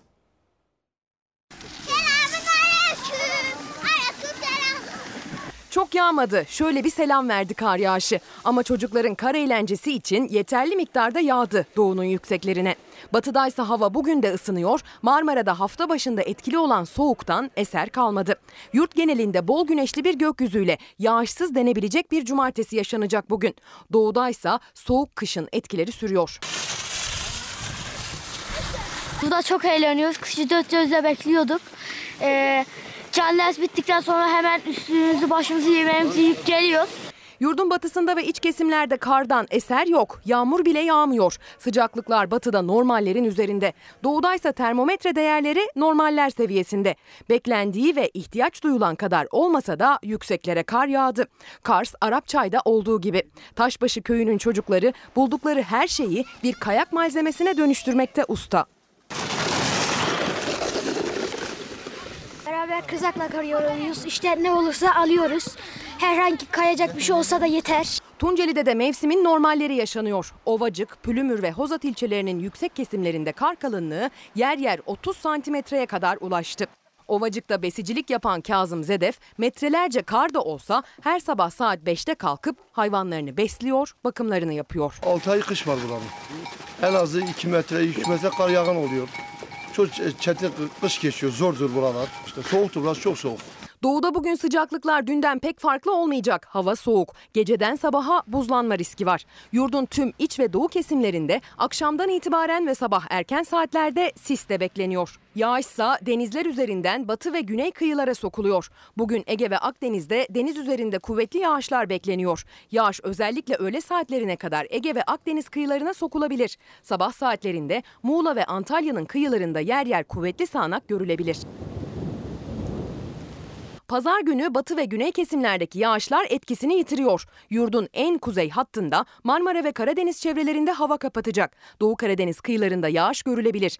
İç ve doğu kesimlerin tamamında buzlanmaya karşı dikkat. Marmara ve iç batı Anadolu'da sisli havanın etkisi de sürüyor. Pazar günü zamanla batıda bulutlar yoğunlaşacak. Pazartesi günü zamanla Marmara ve Ege'de yağışlı hava etkili olmaya başlayacak. Pazartesi yağışlı havanın batı bölgelerde etkisini göstermeye başlaması akşam saatlerine uzanabilir. Bir gazeteci Kayseri'de Selahattin Karakoç Kayseri'den haber veriyor. Kayseri'de bütün sokakların boş olduğunu söylüyor. Şimdi hemen biz de bir İstanbul sokaklarına gidelim. Fox Haber'den Gülşah İnce bizleri bekliyor İstanbul'da. Gülşah günaydın. Ankara boş, memleketin her yeri boş ama işte hani nereden nereye geldik? Nisan ayında, Mayıs ayında ne yaşıyorsak şimdi Aralık ayının ilk haftasında ve ilk hafta sonunda bunu yaşıyoruz. Ankara'nın boş olduğunu söyleyelim. Memleketin pek çok yeri öyle. Bize bir İstanbul'u gösterir misin? Hemen göstereyim. Aslında İstanbul'un daha boş e, haliyle karşıma çıkacağını düşünmüştüm ama e, mesai trafiğinin en fazla yaşandığı noktalardan birindeyiz. İstanbul'da Mecidiyeköy'deyiz. Kenan Özcan, kameraman Kenan Özcan'la birlikte hareket ederek size anlatacağım o manzarayı. Mecidiyeköy meydandayız. Yine bir mesai trafiğinden bahsetmek aslında mümkün. Araçlar yine aynı şekilde. Aslında yaklaşık bir saat önce tam bu noktada trafiği gözlemlediğimizde daha yoğun bir e, araç trafiğinin olduğunu gördük. Yine aynı şekilde otobüs duraklarında da mesaiye gidenler vardı. Çoğunluğu özellikle market çalışanı ve sağlık çalışanları bugün bu sabah mesaiye gitmek için yine sokaklardaydı. Polis ekipleri İstanbul'un birçok noktasında işte bu nedenle nöbetteler ve kontrol noktaları oluşturdular. Hemen şöyle yaklaşalım. Sabahtan bu yana araç trafiğinin fazla olduğunu söylemiştim. E, dakikalar önce aslında bir sağlık çalışanı sağlık çalışanı ile konuştuk mesaiye giden motosikletiyle gidiyordu. O da yine aynı şeyi söyledi. En son Nisan ve Mayıs aylarında hafta sonu sokağa çıkma yasağını yaşamıştık. O günlere kıyasla bugünü değerlendirdiğinde yine aslında kalabalık bir İstanbul'dan o da bahsetti. Mesaiye gidenlerin fazla olduğunu söyledi. 21 itibariyle dün akşam aslında tüm Türkiye'de sokağa çıkma yasağı başladı ama yine iş İstanbul olunca ne yazık ki 21'de başlayamadı sokağa çıkma yasağı. Yoğun bir trafik vardı. Özellikle hem cuma hem de pandemi trafiği ikisi birlikte birleşince ben yine dün tam bu noktada o trafiği bizzat şahit oldum arabalar ilerleyemedi. Şöyle hemen yaklaşalım yine o bahsettiğim araç trafiğine. Mecidiyeköy meydanda mesaiye gidenler, araçlarıyla mesaiye gidenler, polis ekipleri her birini işte bu noktalarda durduruyor. Özellikle sordukları bir şey var. İşte bu şekilde çalışma belgelerinin olup olmadığı, yine aynı şekilde kimlik kontrolü de yapılıyor. Taksiler de bugün çalışıyor, otobüsler de çalışıyor ama polisler özellikle kim olduğu fark etmeksizin sürücüler ve taksilerin içindekileri de e, nereye gittiğini soruyor, çalışma belgelerini soruyor kimliklerini soruyor. Bugün sağlık çalışanları, market çalışanları, basın mensupları ve güvenlik güçleri mesai başında olacak. Marketler özellikle 5'e kadar açık olacak. Yine belirtelim çünkü dün akşam da yine marketlerde yoğunluk gözlemledik İstanbul'da. Mayıs aylarında, Nisan aylarında dediğimiz gibi hafta sonu sokağa çıkma yasağını yaşamıştık. Şimdi ağırlaşan tablo üzerine Aralık'ta bir kez daha aslında 20 Kasım'da başladı adım adım o e, kısıtlamalar ve bugüne geldiğinde hafta sonu sokağa çıkma yasağını uyguluyor. Türkiye uzun bir aradan sonra etkisini ne zaman göreceğiz? Yaklaşık bir 10 gün sonra tabloda bugünün etkisi nasıl olacak? İşte onu göreceğiz ama şöyle de bir fark var. Özellikle uzmanlar altını çiziyor. Mayıs aylarına göre bugün karşımızda aktif hasta sayısı çok daha fazla. Yani bugün sokağa çıkma yasağı var ama özellikle yine mesaiye gidenler arasındaki etkileşimin de yine çok daha az olması ve herkesin dikkatli olması gerekiyor İlker Karagöz. Gülşah İnce paylaştı bizlerle İstanbul'daki durumu. Evet tabii ki bu kısıtlamaların sonucunu biz 10 gün sonra 14 gün sonra göreceğiz. Ama 20 Kasım'da başlayan o kısıtlamalar o kısıtlamaların sonrasına baktığımızda yani tam bir kapanma olmadıktan sonra karşımıza çıkan tablo maalesef vaka sayısının artması, ağır hasta sayısının artması ve yoğun bakımların dolması şeklinde gerçekleşti. Şimdi bu sokağa çıkma kısıtlamaları yine hafta içine yayılmış olan 21'den sabah 5'e kadar o kısıtlamalar bunlar acaba kalabalıklaşma ya da virüsün yayılımını nasıl etkileyecek? Yakın zamanda göreceğiz. Bugüne dair kurmuş olduğumuz cümle muaf olanlar var. Muaf olanlar işlerine gidiyor. Onun dışında herkes tüm Türkiye evinde durmak durumunda. Şimdi Ankara'dan, Kayseri'den, İstanbul'dan bahsettik. Bir de sizleri Mersin'e götürelim. Mersin'de e, dar gelirli kesim acaba nasıl destekleniyor koronavirüs günlerinde?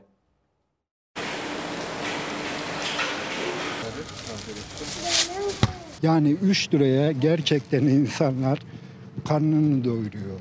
İki kişiyiz. E 6 lira verir karnımızı doyuruyoruz yani. Bu bizim bütçemize de büyük bir katkı. Belediyenin kurduğu mahalle mutfakları sayesinde dar gelirli 3 çeşit yemeği 3 liraya alıyor. Mutfak masraflarından tasarruf ediyor. İnsanlarımız yoksul. Şu pandemi sürecinde gerçekten 3 lira hiçbir şey. Annem diyorum ya 91 yaşında. Kadıncağız severek yiyor. Mersin Büyükşehir Belediye Başkanı Vahap Seçer dar gelirlilerin uygun fiyata yemek yiyebilmesi için mahalle mutfaklarını kurdu. Mersin'in dört noktasında özellikle dar gelirlilerin yaşadığı mahallelerde hizmete başladı o mutfaklar. Mersin'de ortalama 20 liraya satılan 3 çeşit yemek belediyenin kurduğu mutfaklarda 3 liraya alınabiliyor. Dar gelirli 3 liraya et de dahil 3 çeşit yemek yiyebiliyor. Harika yemekler. Allah var lezzetli. Güzel işte etiyle mütüne adam et yemeyen insanlar var bir dünya. Mersinliler belediyenin uygulamasından memnun. Ayda ortalama 10 bin kişi bu hizmetten faydalanıyor. Çok büyük bir hizmet. Burası olmazsa var ya ekmek bulamayız. Efendim şimdi bir molaya gidelim. Döndüğümüzde yine Türkiye'nin üzerinde konuşması, üzerinde değerlendirme yapması hatta tedbir alması gereken bir başlık var. Bu konunun uzmanı birazdan yanımızda olacak kuraklığı konuşacağız. İstanbul'da, İzmir'de, Ankara'da, Türkiye'nin dört bir yanında bu mevsim 2020 yılı işte sonbaharı yavaş yavaş kış aylarına girerken inanılmaz bir kuraklık yaşanıyor. Barajlarda su oranları inanılmaz düştü ve bizim üzerimize düşen sorumluluklar var. Bunu konuşmak istiyoruz. Bir mola verelim. Kuraklıkla birlikte paylaşacağımız pek çok haber var. Sizlerden gelen mesajlar var. Onlara da bakmaya çalışacağım. Moladan sonra buluşalım.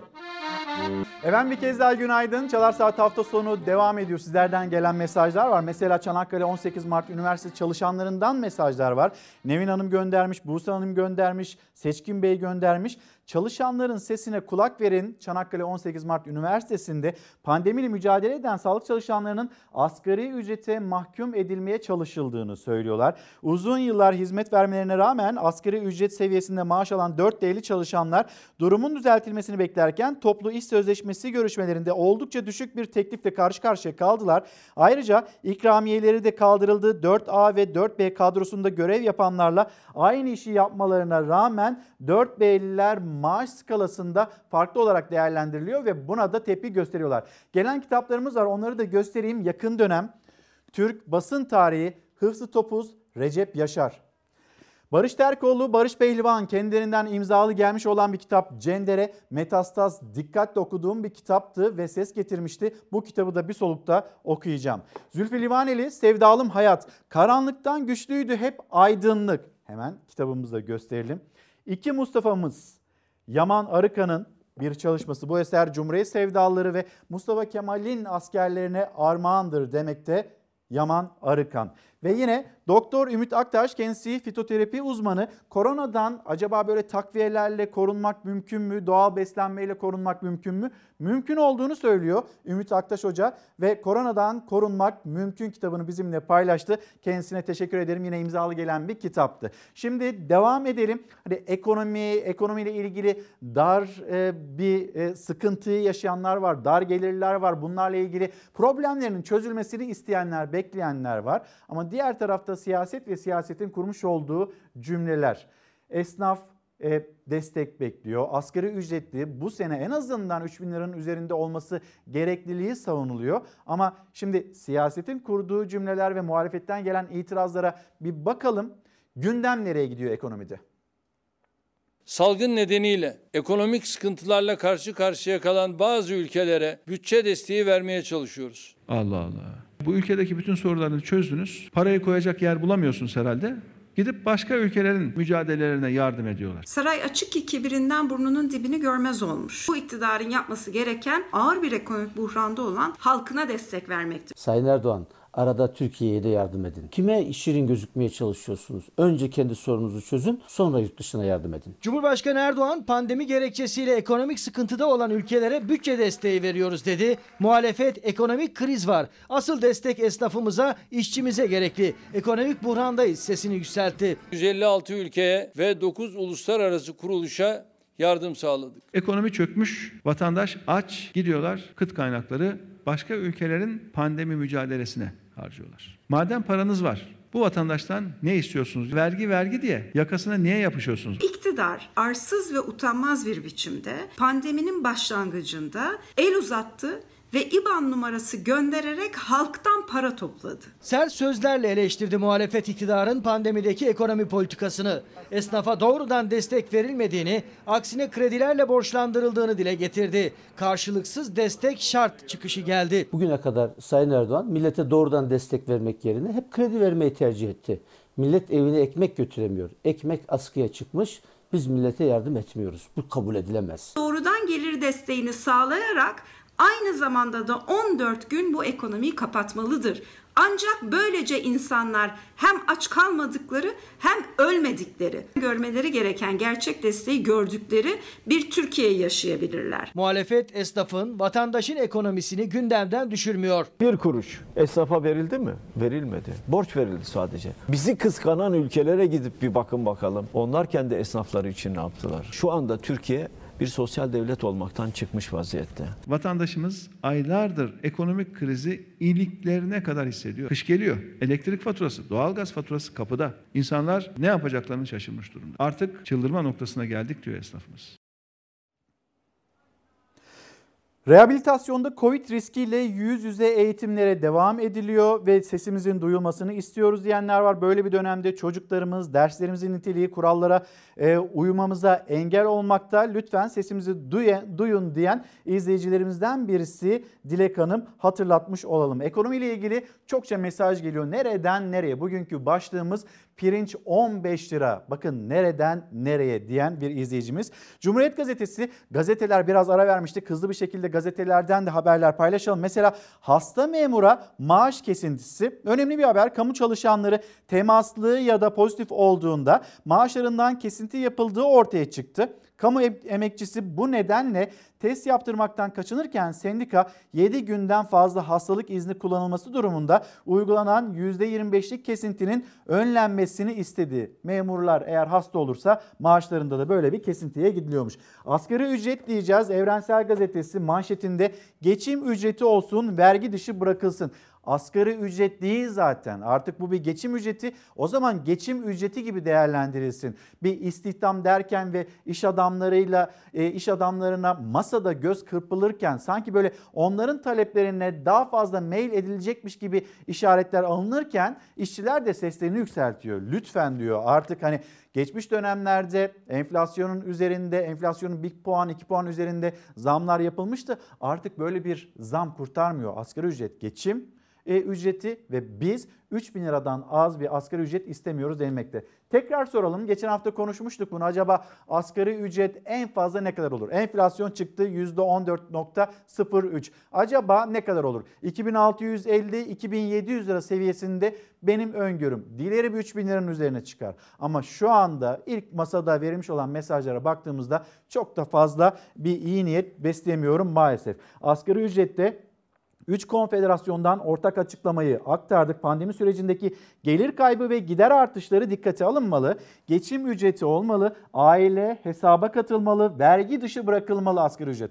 Nasıl olacak acaba? Vergi dışında bırakılabilir mi asgari ücret? Yani çalışan kesimin %42'si asgari ücretli ise Devlet asgari ücretliden vergi almaktan vazgeçebilir mi? Bu soruyu da soralım ve sendikaların beklentisini sizlerle paylaşalım.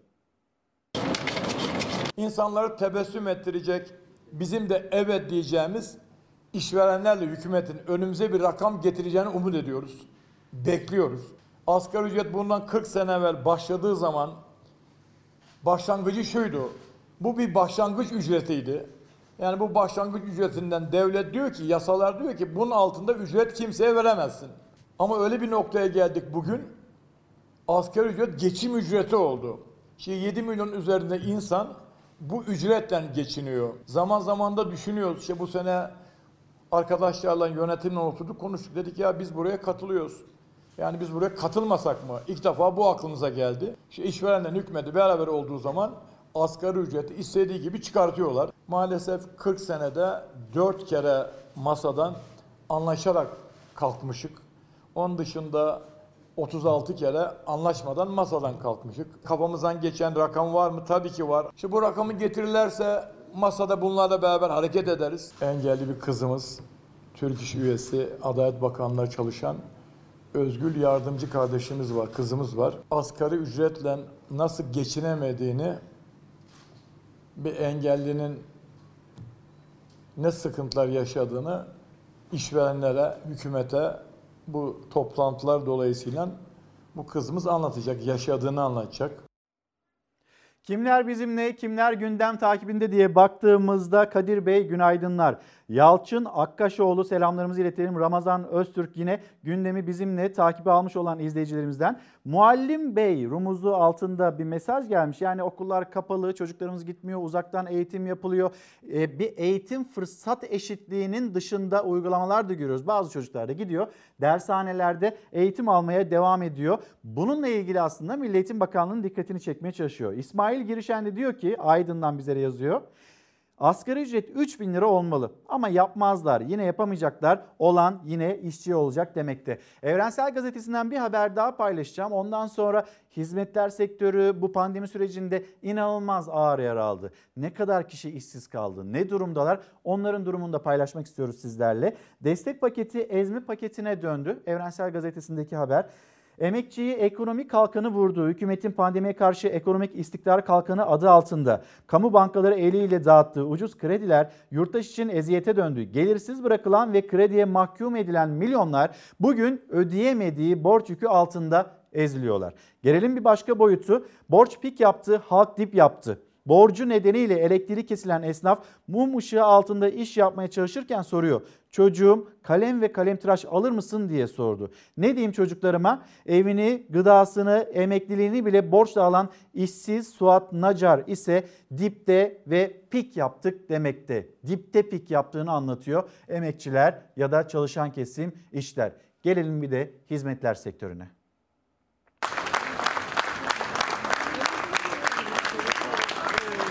İşvereniniz bir garanti veriyor mu veremiyor yani. Verebilmesi için ona da bir garanti verilmesi gerekiyor. Öyle bir garanti kimseye verilmiyor. Bu kez garsonlar da alanlara çıkan. Covid süreciyle birlikte en büyük darbeyi onlar yedi. Çalıştıkları yer yaz başında 3 ay süreyle kapatılmıştı. Haziranda açıldı. Şimdi sadece paket servis yapıyorlar. Yani garsonlar bir kez daha işsiz. İstanbul Üniversitesi Psikoloji bölümünden yeni mezun oldum. Not ortalamam iyi olmasına rağmen KPSS puanım düşük olmamasına rağmen işte her yeni mezun gibi ben de işsizim. Modada bir kahvaltıcı dükkanında çalışıyordum. Aslında tam da yeni işe girmişken hiçbir destek sağlanmadan bu yasaklar gelince ben de yine işsiz kalmış oldum. Bir B planı yapacak vaktimiz de olmadı. Mücadeleden başka bir şansımızın olmadığının farkındayız ve B planımız bu. Birçoğu da üniversite mezunu. Yani işsizdiler zaten garson olarak iş bulup çalışmaya başladılar. İşsiz üniversite mezunları şimdi garsonluktan da işsiz kaldı. Serhat Bingöl de üniversite öğrencisiydi. Kafe sektöründe çalışıyordum pandemiden önce. Ya bir şekilde kirayı falan çıkarabiliyorduk. E, Pandemiyle beraber hiçbir şekilde geçinememeye başladık. İlker Çiçek barmen ve müzisyendi. Onu çifte etkiledi bu kapanma. Biz kendimizi çok değersiz hissediyoruz. Sanki bizim üzerimizde hiçbir sorumluluk hissedilmiyormuş gibi bir durum var. Sigortalı olsun, sigortalısı olsun, yövmiyeli maaşı çalışsın. Her türlü herkes mağdur bir durumda şu an. Yaklaşık 10 aydır boştayız. 5 çocuğum var, 5 kızım var. Aile geçindirmeye çalışıyorlar. Zaten Covid öncesi garsonluktan aldıkları maaş zar zor geçindiriyordu evi. Şimdi üzerine gelirsizlik, onun da üzerine borçlar eklendi. Ben dahil kredi çektim. Ee, O kredi ödemeden şimdi yine kapanma gibi bir durumda karşılaştık. Çocuğunuz var mı? Var. Kaç çocuk? Ee, iki. Gelir yok şu an bekliyoruz yani. İlkin yaralarını sarmadan ikinci dalga başladı. Artık uzun süreli bir iş beklentileri yok çoğunun. Günlük iş bulsalar şanslılar. Günlük iş mi kovalıyorsunuz şimdi Evet, bugün? günlük iş o da işte depolarda, kargonun depolarında işte bu şekilde. Mesela adam diyor ki işte 5 tır yüklenecek. 3 kişi çağırıyor. 5 tırı yükletiyor. İşte yevmiye 80 lira. Bunun yemeğini kesiyor, çayını kesiyor, yolunu kesiyor. Geri ne kaldı? 40 lira, 50 lira bu şekilde yani. Hizmetler sektöründe durum bu. Bir de hızlıca hayat pahalılığına bakalım. Bir yıllık enflasyon yüzde 14 diyor TÜİK. Gülüyorum geçiyorum başka bir şey demiyorum yapamıyoruz çünkü sinir sahibi oldum. %300 belki de 500 her şey çok 6 milyon mandalina kim alacak kim yedirecek? TÜİK ama açıkladı bir yılda yüzde 14. Zerre kadar hiçbirine inanmıyorum. Ne TÜİ'ye inanıyorum hiçbirine inanmıyorum. Ben buradaki aldığım fiyata bakarım. Piyasaların beklentisinin üzerinde, vatandaşın hissettiğinin yine altında. TÜİK'e göre Kasım ayı enflasyonu %2,3. Türkiye İstatistik Kurumu enflasyon verisini açıkladı. Yıllık enflasyon %14,03'e yükseldi. Yıllık tüketici enflasyonu en son Ağustos 2019'da bu seviyeleri görmüştü. Durum ne sizin? Mutfak kötü. Mutfak kaynamıyor. Boş yani. Bir tarafta resmi rakamlar, diğer tarafta evdeki hesap. Tüketici geçim için, ayın sonunu getirebilmek için evine aldığı her kalemdeki artışa bakıyor. TÜİK'in açıkladığı enflasyon rakamları eldeki faturaya, mutfaktaki yangına denk gelmiyor. Nerede 1 lira indirim varsa oraya gidiyoruz. Ne yapalım? Tek tek geziyor musunuz? Geziyorum tabii ne yapayım? Mecbur gezeceksin. Hayat pahalı. 4 kişilik bir ailenin bir haftalık tüketimine denk geliyor. Bir yıl boyunca bu alışverişi yaptım. Ocak ayında 85 lira olan bu sepet maalesef bu ay 108,5 lira olmuş oldu. Resmi verilere göre gıda enflasyonu aylık bazda %4,16, yıllıksa 21,08. Doçent doktor Aysel Gündoğdu gıda enflasyonunu takip edebilmek için tam bir yıldır aynı marketten aynı ürünleri alıyor. Hem tüketici olarak hem de akademik çalışma yapmak için. Basit temel ihtiyaçlardan oluşan sepetteki yıllık enflasyonu %27, aylıksa %8,5. Sepet aynı sepet, market ürünlerin daha ucuza satıldığı bir market ve lüks denebilecek hiçbir gıda yok içinde. Buna rağmen artış %27. Pahalılık memurun da, emeklinin de, asgari ücretlinin de maaş zammının kat kat üstünde. Ocak ayıyla bu ay arasında 23 lira fark var bu fişte. 23 lira fark demek ya maaşı artmayan e, insanların ya bu ürünlerden 23 liralık geri koyacak ya da 20, 23 lira bir yerden bulup daha fazla ödemek zorunda kalacak anlamına geliyor. Portakal aldım, mandalina aldım. Nasıl peki portakal mandalinanın? Fiyat fahiş. Aslında mevsimi portakal ve mandalinanın yani fiyatlarının daha da uygun olması gerekiyor ama burada dar gelir sınıfına hitap eden bu markette dahi portakalın kilosu 7.99, mandalinanın kilosu ise 5.99. Resmi verilere göre bile portakalda bir yıldaki artış %60 oldu. Mandalinada ise bu artış bir yılda %41. Bir de diyorlar ki sağlıklı beslenin onu yerin bunu yiyin. Ne yiyecek millet?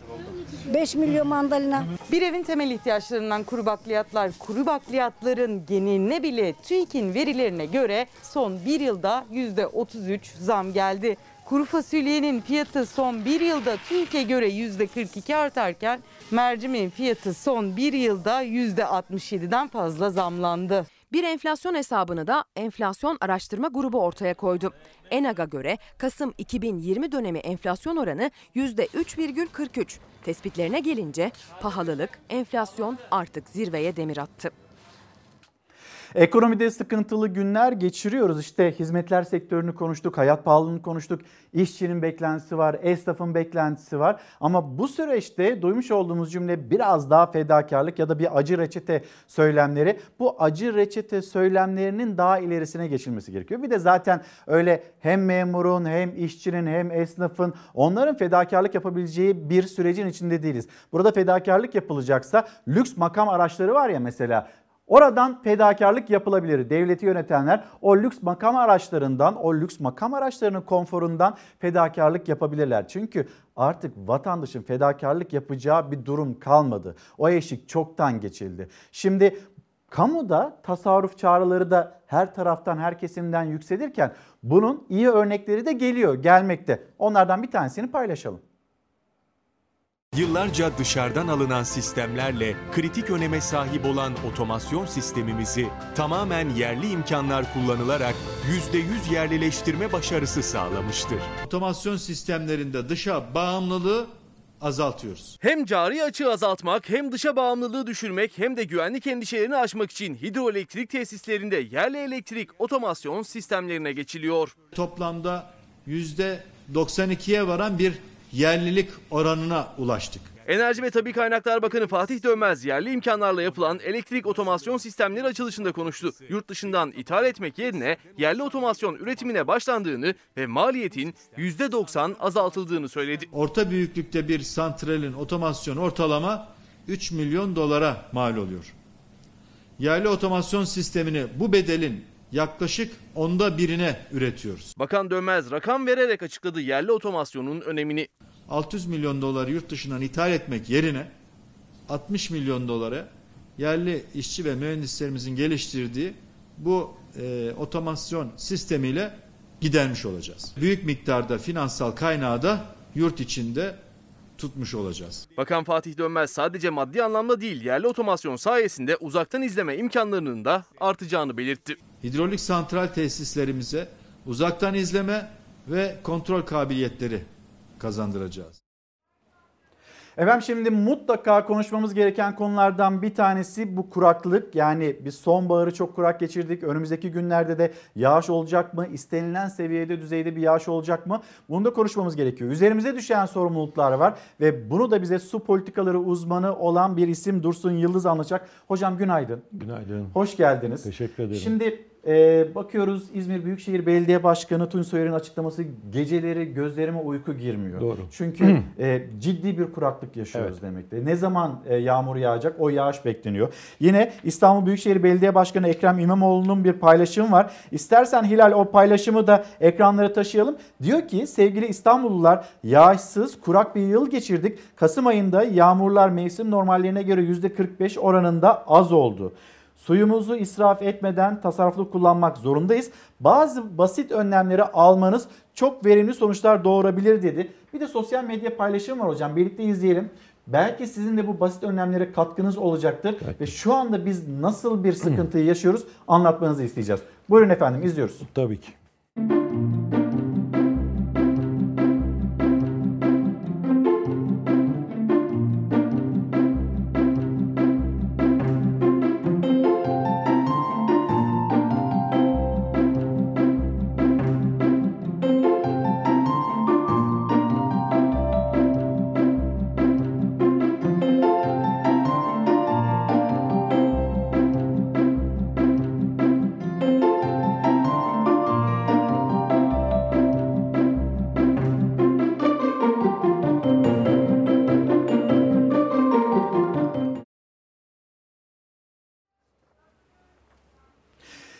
İstanbul Büyükşehir Belediye Başkanı Ekrem İmamoğlu'nun çağrısı bu şekildeydi. Hocam ne dersiniz? Yani biz hani bu çağrıyı yapmakta geciktik mi? Şu anda durumumuz nedir acaba?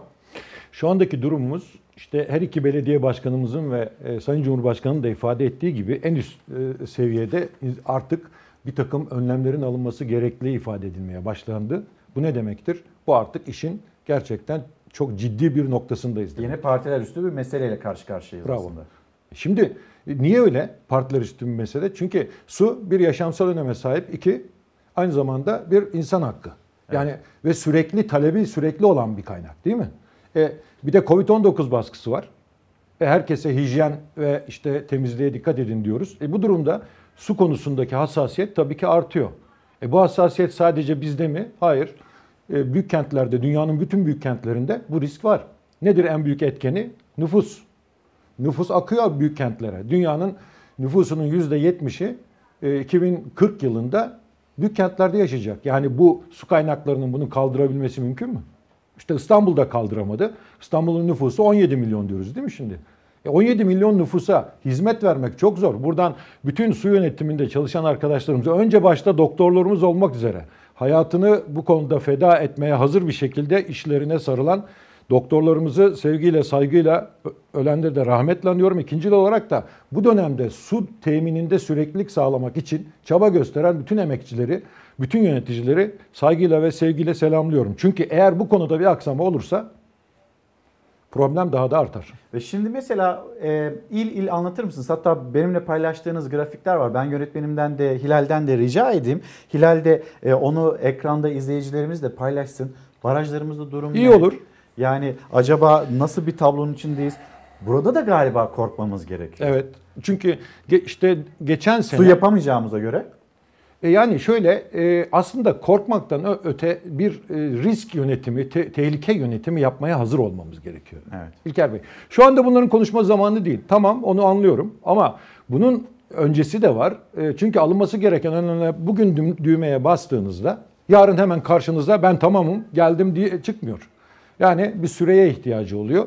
Bu süre işte daha önceden alınması gereken, yapılması gereken işlemler o zaman yapılmalı ki sonuçları bu dönemde alınsın. Barajlarımız %35 dolu. Fazla vakit almadan onu söylüyorum. Üçte bir oranında dolu.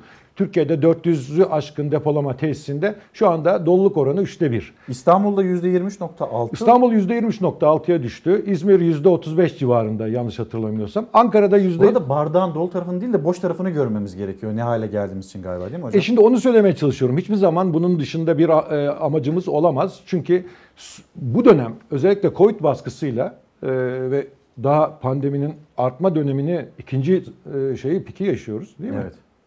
E Ne olacak bu durumda? Bizim su kaynaklarımızın sürekli ve sağlıklı olarak temin edilmesi gerekiyor. Peki bunun için yapılması gereken şeyler var mı? E tabii ki var. E, şimdi bakın geçen sene e, kurak geçti diyebiliriz. Yani tam eğer arkadaşlar Bir skalanız var sizin. Kırmızı bir Evet, çizgi evet, de evet, çizmişsiniz. Evet. 2019 yılı, 2020 yılı, Evet, işte 2019 o. da kurak, kurak geçti Evet aslında. işte şimdi asıl sorun orada. Yani bu dönemi atlatmak da tam anlamıyla sorunu çözmüyor İlker Bey. Barajlarımız boş. Önümüzdeki yıla büyük ihtimalle boş barajlarla gireceğiz. Yani geçen seneden daha düşük seviyeli, daha düşük hacimli barajlarla gireceğiz. Bu ne demektir? Önlemlerin sürekliliği ve sürdürülebilirliği olması demektir. Evet. Yani şöyle bir şey beklemiyoruz. Şu anda bunun uzmanı ben değilim. Uzmanlarıyla konuştum. İşte geçen seneden bu senenin kurak ol- olacağını ifade edenler de vardı. Ee, uzmanlar vardı. Ee, iklim bilimciler, meteorolojistler. E, geçen seneden söylüyorlardı. O dönemlerden itibaren bunun bir tehdit ve risk analizinin yapılıp yönetiminin buna göre alınması lazım. Çünkü niyesi şu, çok net söylüyorum. Suyun krizini yönetemezsiniz. Su bittiği zaman hangi krizi yöneteceksiniz? İlave yani başka yerlerden su kaynağı. İşte onun da bedeli çok yüksek olur.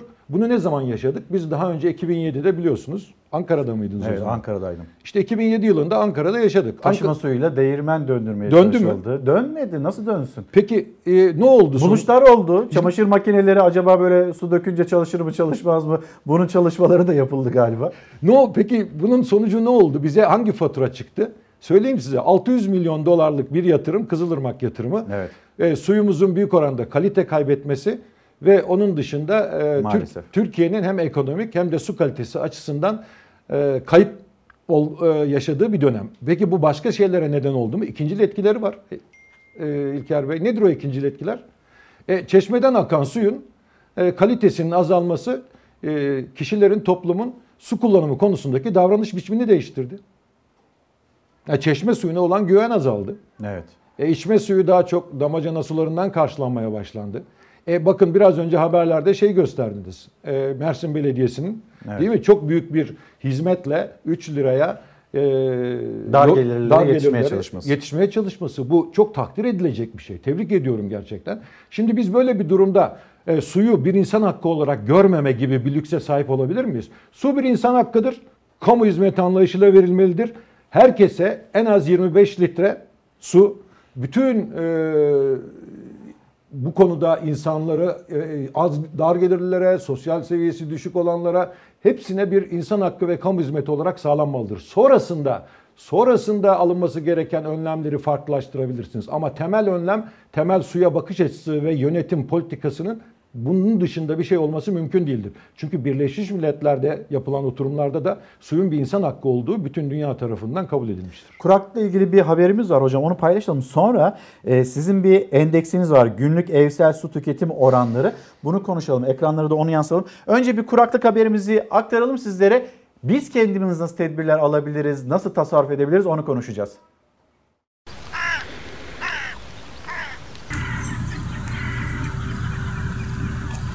Görülen o ki ciddi bir tehlikeyle karşı karşıyayız. Çiftçilerin gözleri yağmur bulutlarını arıyor gökyüzünde. Kayıklar bir başlarına eski bolluk günlerini özlüyor göllerin barajların kıyılarında. Toprak çatlıyor susuzluktan. Türkiye belki de koronadan da daha büyük bir tehlikenin eşiğinde. 7 bölgenin tamamı için kuraklık çanları çalıyor. İzmir ve İstanbul gibi şehirlerimizin içme suyu kaynakları, barajları alarm vermeye başladı. Yaz aylarında umut sonbahar yağışlarındaydı ama sonbaharda yağışsız geçti Türkiye için. Yağan yağmur miktarı normallerin çok çok altında kaldı. Kış ayları içinde tehlike devam ediyor. Normalde Bolla dolu oldu ama bu sene yok. Çok sayıda şehirden benzer manzaralar takılıyor kameralara. Bu ürkütücü tabloyu devlet su işlerinin verileri de doğruluyor. Barajların durumu vahim. İstanbul'un barajlarında iki buçuk ayı karşılayacak su kaldı. Ankara'nın dört buçuk aylık, İzmir'in de beş ay yetecek suyu var. Belki de son 10 yılın en kurak yıllarından birini yaşıyoruz. Pek çok bölgemizde bir yılda düşmesi gereken yağışın ancak %40-50'sini henüz alabildik. Doluluk oranı %35'e inen İzmir'in Tahtalı Barajı'nda eski köyün kalıntıları gün yüzüne çıktı. Eğer yağışlar istenilen düzeyde olmazsa önümüzdeki yaz gıda ürünlerinin yetiştirilmesinde ciddi sıkıntılar bizleri beklemekte. Sular bayağı azaldı. Hatta köyün alt tarafları hep tarlaya döndü. Yaklaşık 15 yıldır ekilmezdi oralar. Bu sene ekime açıldı. Eskişehir'le Kütahya arasında kalan Porsuk Barajı'nın da büyük bölümü kurudu. Barajın yerinde 70 yıl önce inşa edilen minareyi görmek mümkün şimdilerde. Balıkta %80 düşüş var. Yani balıkçılık bitti diyebilirim. Tarım yazarı Ali Ekber Yıldırım'ın da dikkat çektiği bir harita var hocam ki yine e, resmi bir veridir bu. Korkunç bir kuraklık haritasıyla karşı karşıyayız ve şunu hatırlatıyor. Ağaç kesmeye, HES'leri yapmaya devam edecek miyiz? Ali Ekber Yıldırım'ın hatırlattığı bu. Ve sizin endeksinize geldiğimizde biz nasıl tasarruf edebiliriz? Şöyle yani öncelikle tasarrufun iki ayağı var. Bir tanesi bu konuda idare bu konuyu bir kere planlamasını alacak. İdare suyun e, talebinin yönetilmesi konusunda bir plan yapacak. Bu planı aslında en üst seviyeden belediye başkanının ağzından açıkladık. Ama bence çok daha öncesinden açıklanmalıydı İzmir ve İstanbul için bu plan. Talebin yönetilmesi ne demek? İşte biraz önce sözünü edeceğim, biraz sonra sözünü edeceğimiz bu kullanımların toplumsal mutabakat içerisinde azaltılması. Yani biz evlerde suyu nerede kullanıyoruz? Duş, banyo, lavabo, mutfak, çamaşır makinesi, bulaşık makinesi değil mi? Evet. Ve bunlardan en fazla kullandığımız yer %25 oranında rezervuarlar e, tuvalet rezervuarları. Su tüketimimizin tüketimimizin Tabii. %25'i Aynen oraya tuvalette, gidiyor. rezervuarlarda. Evet, şimdi bu rezervuarları en basitinden ikili sistem yani ekonomik sistem şeklinde bir bir dönüşüme tabi tutacak olursak bu olur. E, %25 çok büyük bir rakam aslına bakarsanız. E, bu durumu %10'a düşürebilsek yani ve her evde bunun işte e, verdiğim grafikte şu anda görünen grafikte e, hocalarımız e, Ayşenur hocamız yapmış bu çalışmayı. E, bunu azaltmamız gerekiyor. Başka? Başka yapacağımız şeyler var. Duş, banyo, lavabo %40. E onlara aparatlarını değiştirerek çok büyük oranda şey sağlayabiliriz. Şu anda yapmamız gerekenler bunlar. Çünkü artık yumurta kapıya dayandı. Ve bu anlamda bir e, riskle e, karşı karşıyayız. İşte bunu en yetkili ağızlardan duymaya başladık artık. Evet. Ama biz Su Politikaları Derneği olarak 6 ay öncesinden bu ikazları yapıp hızla talep yönetimine geçilmelidir şeklinde bir açıklamamızı gerçekleştirmiştik. Şimdi yapılması gereken buradan ders çıkararak bundan sonra önümüzdeki dönem bu dönemle bitmiyor İlker Bey. Yani şu bundan sonra geçen sene gelen yağışın iki katı da gelse barajlarımızın doluluk oranı belli bir seviyenin üzerine çıkmayacak. Riskli seviyenin altında kalacak yine. Yani bu 2020'yi de böyle tamamlasak ve 2021'de de ne kadar E ama yağacağını pandemi var bilmiyoruz. şu anda zaten Ve %15. yine evlerdeyiz hocam. Evet. Yine işte evlerde su tüketimi artacak. Onu söylemeye çalışıyorum. Bu bir risk yönetimi. Bu anlamda su yönetimi planlamasından yönetimine kadar dinamik bir anlayış ge- gerektirir. Bu anlayıştan hiç uzaklaşmamanız lazım. Yani koşullara göre İstanbul niye bu riske girdi? Melen Barajı bitseydi bu kadar büyük bir risk yaşamayacaktı. Evet. E, İzmir niye bu riskte? İzmir'de de işte e, yine aynı şekilde e, Manisa'daki barajın e, bitmemesi, onun su toplamaması bu riski yaşattı. Şimdi yapılması gereken önlemler tek boyutlu değil. Mesela hükümetle büyükşehir, bütün şehir, büyükşehir belediyelerinin ortak hareket etmesine ihtiyaç var. Mesela İSKİ dışarıdan kredi arayışında. Yani buna ihtiyacının olmaması lazım.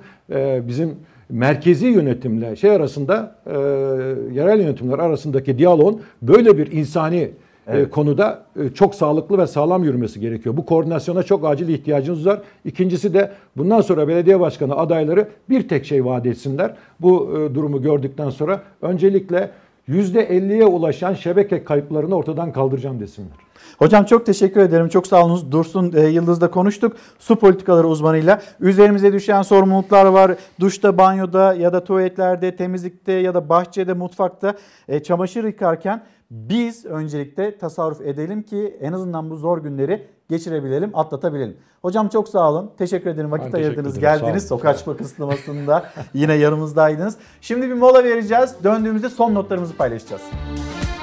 Efendim bir kez daha günaydın. Çalar Saat hafta sonuna nokta koyma vakti geldi. 5 Aralık 2020 tarihinde Aralık ayının ilk hafta sonunda ve yine sokağa çıkma kısıtlamasının uygulandığı bir günde karşınızdaydık. Kapatırken her zamanki bir teşekkürümüz sizlere. Bizi izlediğiniz için çok teşekkür ederiz. Yarın bir aksilik olmazsa, mani keder olmazsa bizler yine karşınızda olacağız. Saatler 8.30'da Türkiye'nin, dünyanın sizin ve bizim gündemimizle Evde kalacağız, evde kalmak durumundayız yoksa bu salgının önüne başka türlü geçemeyeceğiz.